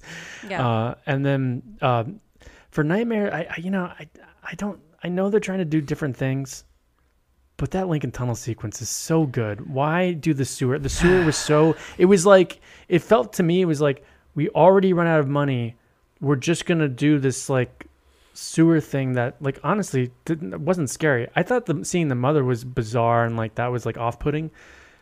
But it it just the claustrophobic just I don't know. I just felt like it was a missed opportunity. And when he gets out, are we really supposed to buy that you can get from the, the sewers in New York all Right. the way out like like and and that his uh I know that he had his phone is there? Can you get the Wi-Fi in the sewers? Well, the- I- let's I, can remember barely that- get it like on the street here in front of my house. Like, I don't Let's know. remember I- that. Let's remember that Harold said that the internet was gone in the first Yeah. episode, hmm. which is so. I, I I mean, I guess maybe without Wi-Fi you can still access like maps like on your mm-hmm. phone. I mean, I Well, imagine. you could Yeah. do cellular data. Not one that's like telling you where to go. Right. Not one that's, like, Underground. you- right. So that I was don't I actually didn't mind the sewer so much. My problem was that, you know, look, where's my boy Pennywise? Like, I said the same thing, Mike. I said, "Will we see Pennywise?" yeah. yeah. Oh and then my there's God. Shawshank too. Yeah. Like, yeah. yeah. Yeah, Little King's Dominion, I guess you could say there. Uh, Yeah. I, I, I'm actually going to share more about the, the tunnel in Cemetery because I have I, I have a little counterpoint to your thoughts, but um, but yeah, um, I have also a dreamscape that I want to share, which is the plagiarism. Actually, there is a moment where I think it's confirmed subtly that Larry did steal the song from Wayne Stukey, which is when he when he's outside his house in the rain with the gun and he's like passing out and Larry says basically he's like do you want me to you know let me get you something or help you? And he says it's the least I can do. Yeah. Hmm. when I heard that line, I said, "Well, why else would you say that?" You know, I think in this moment, now that he sees how dark everything is, it's like he's and he sees that this guy's about to die. I think that was his way of saying, "Yes, I did steal this from you." So I thought that was actually a really interesting little uh little tidbit just- there. Felt like That's- it's it didn't need it. I Yeah. think it Well, did, that's- Mac. but I feel like I mean you have like I don't know. I feel like that's just like historically white people have always stolen music from you know like black culture like you know and mm. that's like a huge thing or like led zeppelin and all that stuff and so you're doing that like you're flipping it here and like saying like he stole it from this like loser wayne Right, Like, Wayne. i don't know. I, I, I was like you don't need to do this i was like let him stand on his own like music and you know uh, like otherwise he's just he why why doesn't he always just feel like a fake like why why does he care that any of his stuff's like on the streets of new york and my mother would be proud of me Yeah. well no because you stole the song like i don't know it's just kind of i felt like it was kind of detracted from the character but- Yeah. Yeah. Well, Sure. and that's my nightmare is that nobody's gonna fucking steal that hook because it is a terrible hook, and it's th- Says I- you. just drives me insane. Yeah, I know this is a personal vendetta I have against that, but it's just like that is not a musical sentence, and it just really like Stephen King is writes a lot of fantastic things. I don't know if I want him writing songs, but but the uh, the other nightmare that I had was when they get into the sewer, like there are the three people chasing them, and what they're like leisurely crawling down the ladder, and like they're not invisible because they're like under the street, and it just drove me insane. Yeah, I agree I with didn't all of that that. either. Um, that could be a good pivot into the cemetery, unless anybody has anything else they want to share in this section. Eh, I think I'm good. I think Okay. we've covered most of the nightmares and dreamscapes for me. Let's hop over to the cemetery. What's the bottom of the truth? Well, sometimes that is better. The person you put up there ain't the person that comes back. It may look like that person, but it ain't that person. Because whatever lives in the ground beyond that cemetery ain't human at all. Here in the cemetery, we talk about the things that spooked us out, and uh, it appears not all of us are in agreement. But I will say, the sewer scene, I agree with everything you guys said, and I and I, I think that by losing the tunnel, you're losing a huge, huge, huge motivator in um, uh, Rita's ultimate fate. But also, that scene just serves to offer so much context, like the idea, like the idea of all these people rushing to leave New York, being trapped there.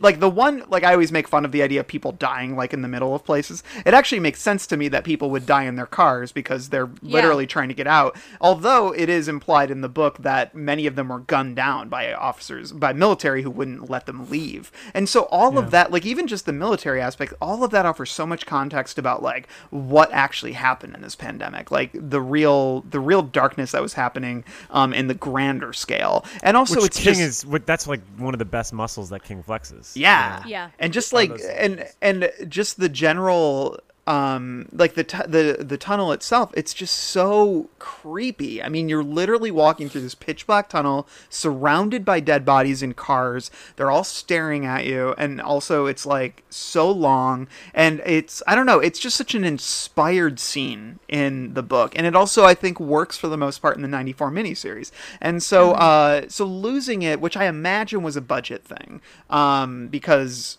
it's clearly not an easy thing to film, and uh, and the sewer obviously is probably a super easy thing to film uh, because Yeah. that just that's probably a set that was you know built for some other movie, and uh, and I, the thing is, I don't think it works like from a story perspective, but the scenes when Larry's by himself and the rats are everywhere, and it, the accumulation of the rats and the accumulation of the birds and everything, or the bats when he's leaving, um, combined with the rising water and the scene of the body floating by that becomes his mom, and the rat crawls out of its mouth. I think that's like all of that stuff to me mostly worked. I thought it was Yeah. it was I agree. grotesque yeah, I thought it was grotesque. I thought it was um, nasty, and and just the idea of being surrounded by that many. And you know, it's it's it's New York, so yeah, the rats are everywhere and the bats are everywhere. And I wish we saw a gator, honestly, but um, rats and the bats. yeah, but it's although it's funny. Um, uh, it's a they actually there's a few different lines throughout the series about how they the rats survived this apocalypse. In the book, the rats actually all died, uh, which I, was something I did not remember, but I noticed on on this rewatch. Interesting. I But yeah, about that too. yeah. So um, uh, so I thought that was neat. Uh, So yeah, for me, I actually think this uh, that aspects of the of the sewer worked. Um, I just think that they were sort of hamstrung because it just doesn't have the grander impact that the tunnel Yeah. has. So Yeah, it relates to one of my favorite lines in the entire book is when they're talking about Larry later on, they're saying he's come out the other side. Like he's gone hmm. through this thing. And that's a line that has stuck with me and I just like bring it back up in like different parts of my life and it's been like a real motivator and kind of way that I've understood things.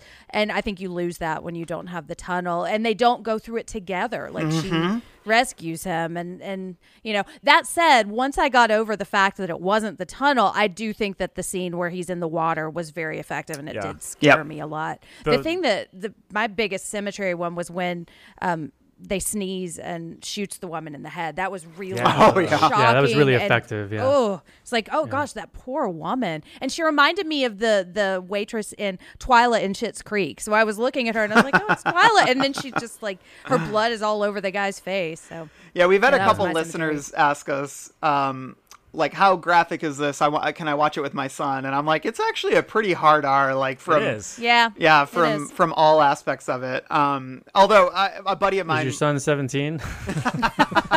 we talked about this previously, but uh, I think in the last episode and over text, I know. But like the, uh, I a buddy of mine watched it um, over the weekend, and he said. Uh, he's like, why do they say fuck so much? He's like, he's like, it it's just just feels like ridiculous. CBS. Because they can. I know. If he says it feels like CBS like flexing its muscle there, which uh, we called it Rob Zombies, um, the stand episode. Rob Zombie's the stand. Um, so, um, any other things that spooked you out? I mean, not not particularly the scariest episode, but what do you got, Mike? I have. I mean, I, I like you were saying, like the the body floating and like coming to coming kind of hilarious, just really chilling to me. I like. I just it reminds me of like kind of the same scares that King utilizes in the in The Shining, where it's like this decrepit corpse that you're in a closed environment with. Like, there's something that really kind of creeps me out there. But I also really like the some of the apocalyptic scenes that we do get are really nice. Like you know, like the dead horse and like the street is pretty. That's a nice touch. Uh, I like the the crow pulling the eye out, even though the the effects are not great, but it's still you know it's something. I, I appreciate the effort. Um, and uh, you know, I, I think that the some of the shots of just like the abandoned um you know but like the even the houses when you're back in boulder when they're walking through and you see like the camp that they set up you really are doing a little bit more table setting for the actual apocalypse in ways that I didn't really capture the first time around. Like when I watched it again, I was like, yeah, they do a pretty good job in showing a lot of stuff. Like, you know, this, I- and I think a lot of, and I thought a lot about it. I was like, why did it hit me so hard in the 90s versus now? And I think because we've seen so much more post apocalyptic settings in, in, in pop culture. Like, mm-hmm. we had like fucking almost 10 seasons or whatever many seasons we have of The Walking Dead, which is, which has just shown so many you know post-apocalyptic worlds and landscapes and Yeah. whatnot. So I think there is a sort of immunity that we've built up towards it, um, especially since you're thinking about the stand coming out in '94. That was pre like zombie hitting mainstream again. Yeah, yeah. and now it is. And so like you really are competing with that. And so I think with the stuff they do here, you know, nothing that is going to be in the greatest hits of post-apocalyptic scenery, but there's some good stuff that I thought that for a TV budget were pretty it was pretty exceptional. Yeah. Some stuff. Cool. Yeah, like the, I, I like the scene where Rita and him are looking out at the buildings and the on fire and stuff like that. I think that that looks pretty cool. Um, I don't know. I'm trying to. I was trying to think of scary stuff. Amber Heard's I'd- performance, perhaps. Oh, Joe, I would say Joe. Joe f- immediately frightened of Harold Mm-hmm. That's pretty for. creepy. uh, he just kind of like inherently knows or something. I thought that was, I thought that was interesting. Yeah, and that part, like that was the part that really got me in the scene. Is Harold saw that and was like, "Okay, this person is going to turn away from me, and he's probably Mm-hmm. going to turn Larry away too." So yeah, it was just a tiny little nuance that I thought was really. Yeah, I really agree great. there. Um, Yeah. Cool. Well, I think it's time for us to move on to our next section a little stroll around King's Dominion. There's another world out there. I know there is. Does anybody have any here? Yeah, I was gonna say I s- glued my eyes to try to see if there was any like Easter egg stuff. Jenn, did you see those? Because I, I I did, Oh, yeah. wow, I found okay. I found one direct one and a couple that were kind of like reminded me of. Okay. So the one direct one was on the back of the corrections, his jumpsuit. It's Carmody County Corrections, which is Mrs. Carmody. Oh, in the oh Mist. my God. I did. Wow. I, I did not catch that. That is Yeah, a that's good catch. That is a good one. That is a really good one. And they're also living in a. I said it was a grocery store because I was just assuming it was the Mist at the very beginning, but I guess it is a sporting goods store, so that was a little misty. But I also Misty. the other one, the other one that caught me was when I was watching Lloyd. I think because we just read The Green Mile, Mm-hmm. like I was thinking he felt like a, a mix of. Percy and um, Wild Bill, Yeah. more so the actors playing him. And so the moment where the guard takes the gross stuff and fl- throws it at him is like a reversal of all the gross Oh. shit that he spits out Oh. at them. So I was like, yeah, got him. Yeah, he does like have a lot of Wild Bill, like Sam Rockwell energy. That's actually Yeah. that's actually a comparison that I haven't that I I think like was in the back of my mind, but I haven't been able to pin down. Um, But there's that pretty, like, effeminate Doug, what's his name? Oh yeah, the Doug Energy, Hutchinson. too. Yeah, yeah, Yeah, yeah. mhm. Uh, Mac, did you catch any? You're usually pretty good at this.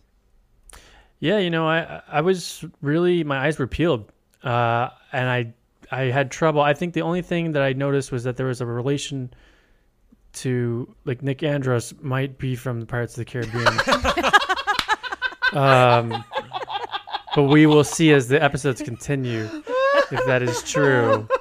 I, I, Uh, no, I really, I was really looking, and I thought, I figured, because y'all were like rewatching the episode and stuff, and I thought uh, maybe, maybe I, I- it would have been worth a rewatch just because you know sometimes when you're taking notes, you're not catching everything. Because I was like, I didn't, I just didn't see anything. Yeah, There's I'm- one looking. more. Oh, what's that up, I- Mike? That I, so it's a stretch, but uh, at one point, Flagg sa talks about a pig farm in Secaucus, New York, Ah, and Carrie with the pig farm. I don't know. It's obviously not Maine, Yeah, but you know, yeah, that's, that's there's true. some sort of connection there, I guess. No. but- That's he fun. a point to say it. I think it's intentional. Yeah, that's cool. Um, yeah, I think it's time for us to move on to our final thoughts. Dad, can we go now? You ready? Yeah, we've been ready for an hour. Okay, I'll be right there. You said that a half hour ago. Yeah, my dad's weird. He gets like that when he's writing. Welcome to Final Thoughts. This is where we share our final thoughts about the episode. Um, and we share some Bright Red Pennywise Clown Noses as well as our who we would choose to be our episode MVP. Uh, Jenn, why don't you kick us off? Uh, how many Bright Red Pennywise Clown Noses would you give? Episode 2 of CBS All Access The Stand.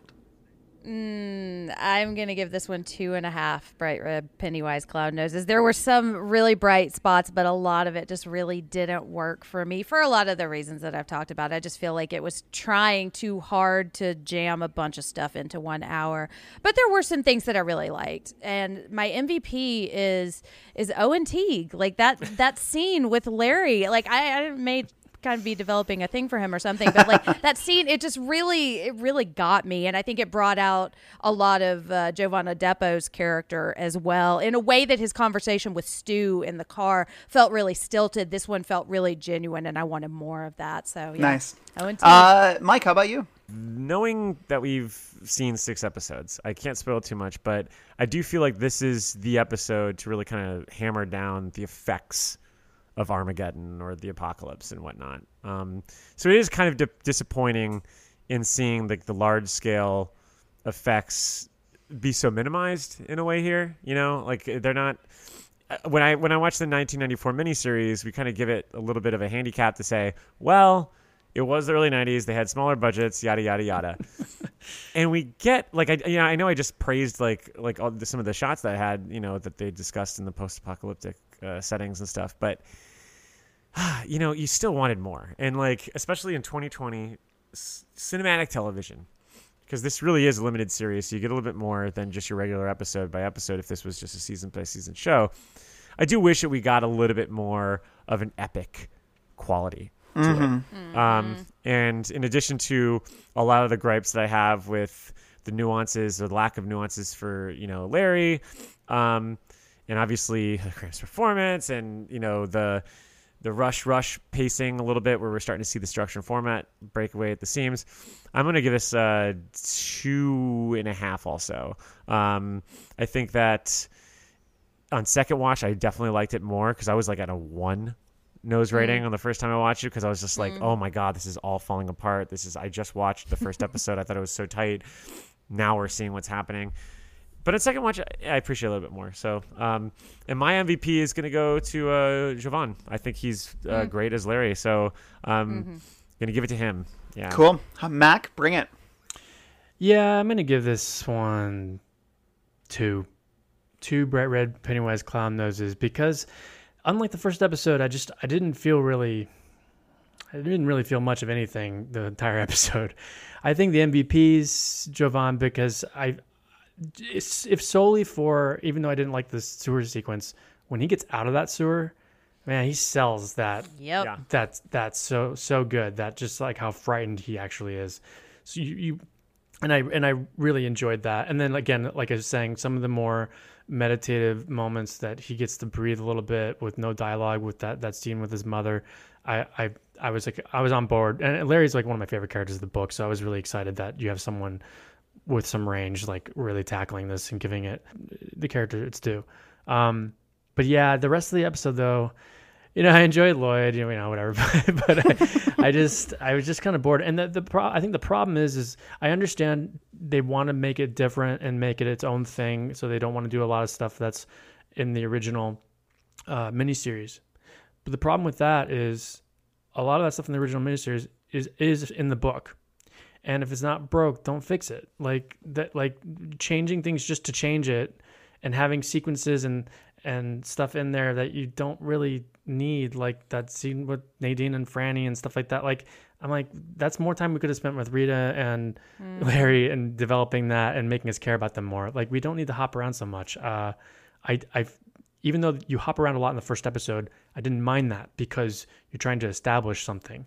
You know, you have to establish a lot of things in that first episode. Like, here's kind of what you're going to watch over the next whatever this is the time to kind of like scale back. And I just felt like they, if anything, they did more, too much, you know? Yeah. Uh, so for me, it's going to be two bright red Pennywise clown noses and maybe uh, some rats in there. Ooh. Scurrying around. Um, I'm also gonna give it two and a half bright red Pennywise clown noses. I. I, I, I liked a lot of it. I especially liked it more in the second watch, like Mike. It I think some I, I can see more of like what the writers were trying to do symmetry wise, organizationally, structurally, but um li- few too many characters, a bit too cluttered, and I just think that there is sort of a fundamental misunderstanding of the character of Rita. And I know that makes me sound um, you know, perhaps arrogant or condescending. I just like I really think they misunderstood what that character is supposed to bring to the story. Um, and the fact that they sort of lean into making the suicide more explicit to me is also just I don't know why they did that. They didn't need to do that. She could have just it could have been ambiguous and that allows Larry to struggle more to to like reckon more with what he did. Um or not what he did but like, you know, maybe what he didn't do. And so there's a lot of interesting things that I think were lost by bringing Rita in, even though I was really excited when I heard that that storyline was going to be there. So that to me is the big disappointment of the episode. But a lot of stuff I liked. I think the sewer scene mostly works, even though I, I, you know, it, it's, it's just ultimately going to be not as good as the tunnel but you know they really do try to bring the horror in there in that scene in ways that i think are mostly pretty effective. And i gotta say i love the lloyd scenes. Uh, he's my mvp i don't think anybody's surprised by that. I think he's he's got a gonzo take on the character that's is surprising uh, and uh, it's got a lot of electricity behind it, and I'm a big fan of that. Um, but it's also an archetype I love. I love I love henchmen, um, but I also love like really. Um, I like people who are used, you know, and I like uh, Mm. pathetic characters. I think I, I see them. I see a little bit of myself in them, and so um, I that was a joke. I don't really think I'm pathetic, but uh, but I do love I do love Lloyd. So um, yeah, he's my MVP for this episode. Randall's gonna like jump in the shower right now, like uh, in the scene in Ace Ventura when it's just like cold shower and just be like, no. Um, this was Um, fun. Good times. Episode Yeah. two. Um, thanks y'all for listening. We're going to be back with episode three next week. We hope you guys have a happy holiday. Um, and uh, wait, what's up, Mike? Well, I gotta say, episode three is called Blank Pages. Now, Mm. we mentioned Weezer before. Uh, oh no, it's Simple Pages. Never mind. Sorry. this whole well, that was No, blank pages are tangent. simple. Oh wow. I know. Oh, yeah. wow. Are we are we gonna have uh, some Weezer play us out? I, I hope so. I wish. Uh, cue, Please, Blue Album. cue the Yeah. Weezer as we do this. Long days and And pleasant, Pleasant nights. I got some hot friends. God, I got some hot friends. I got some hot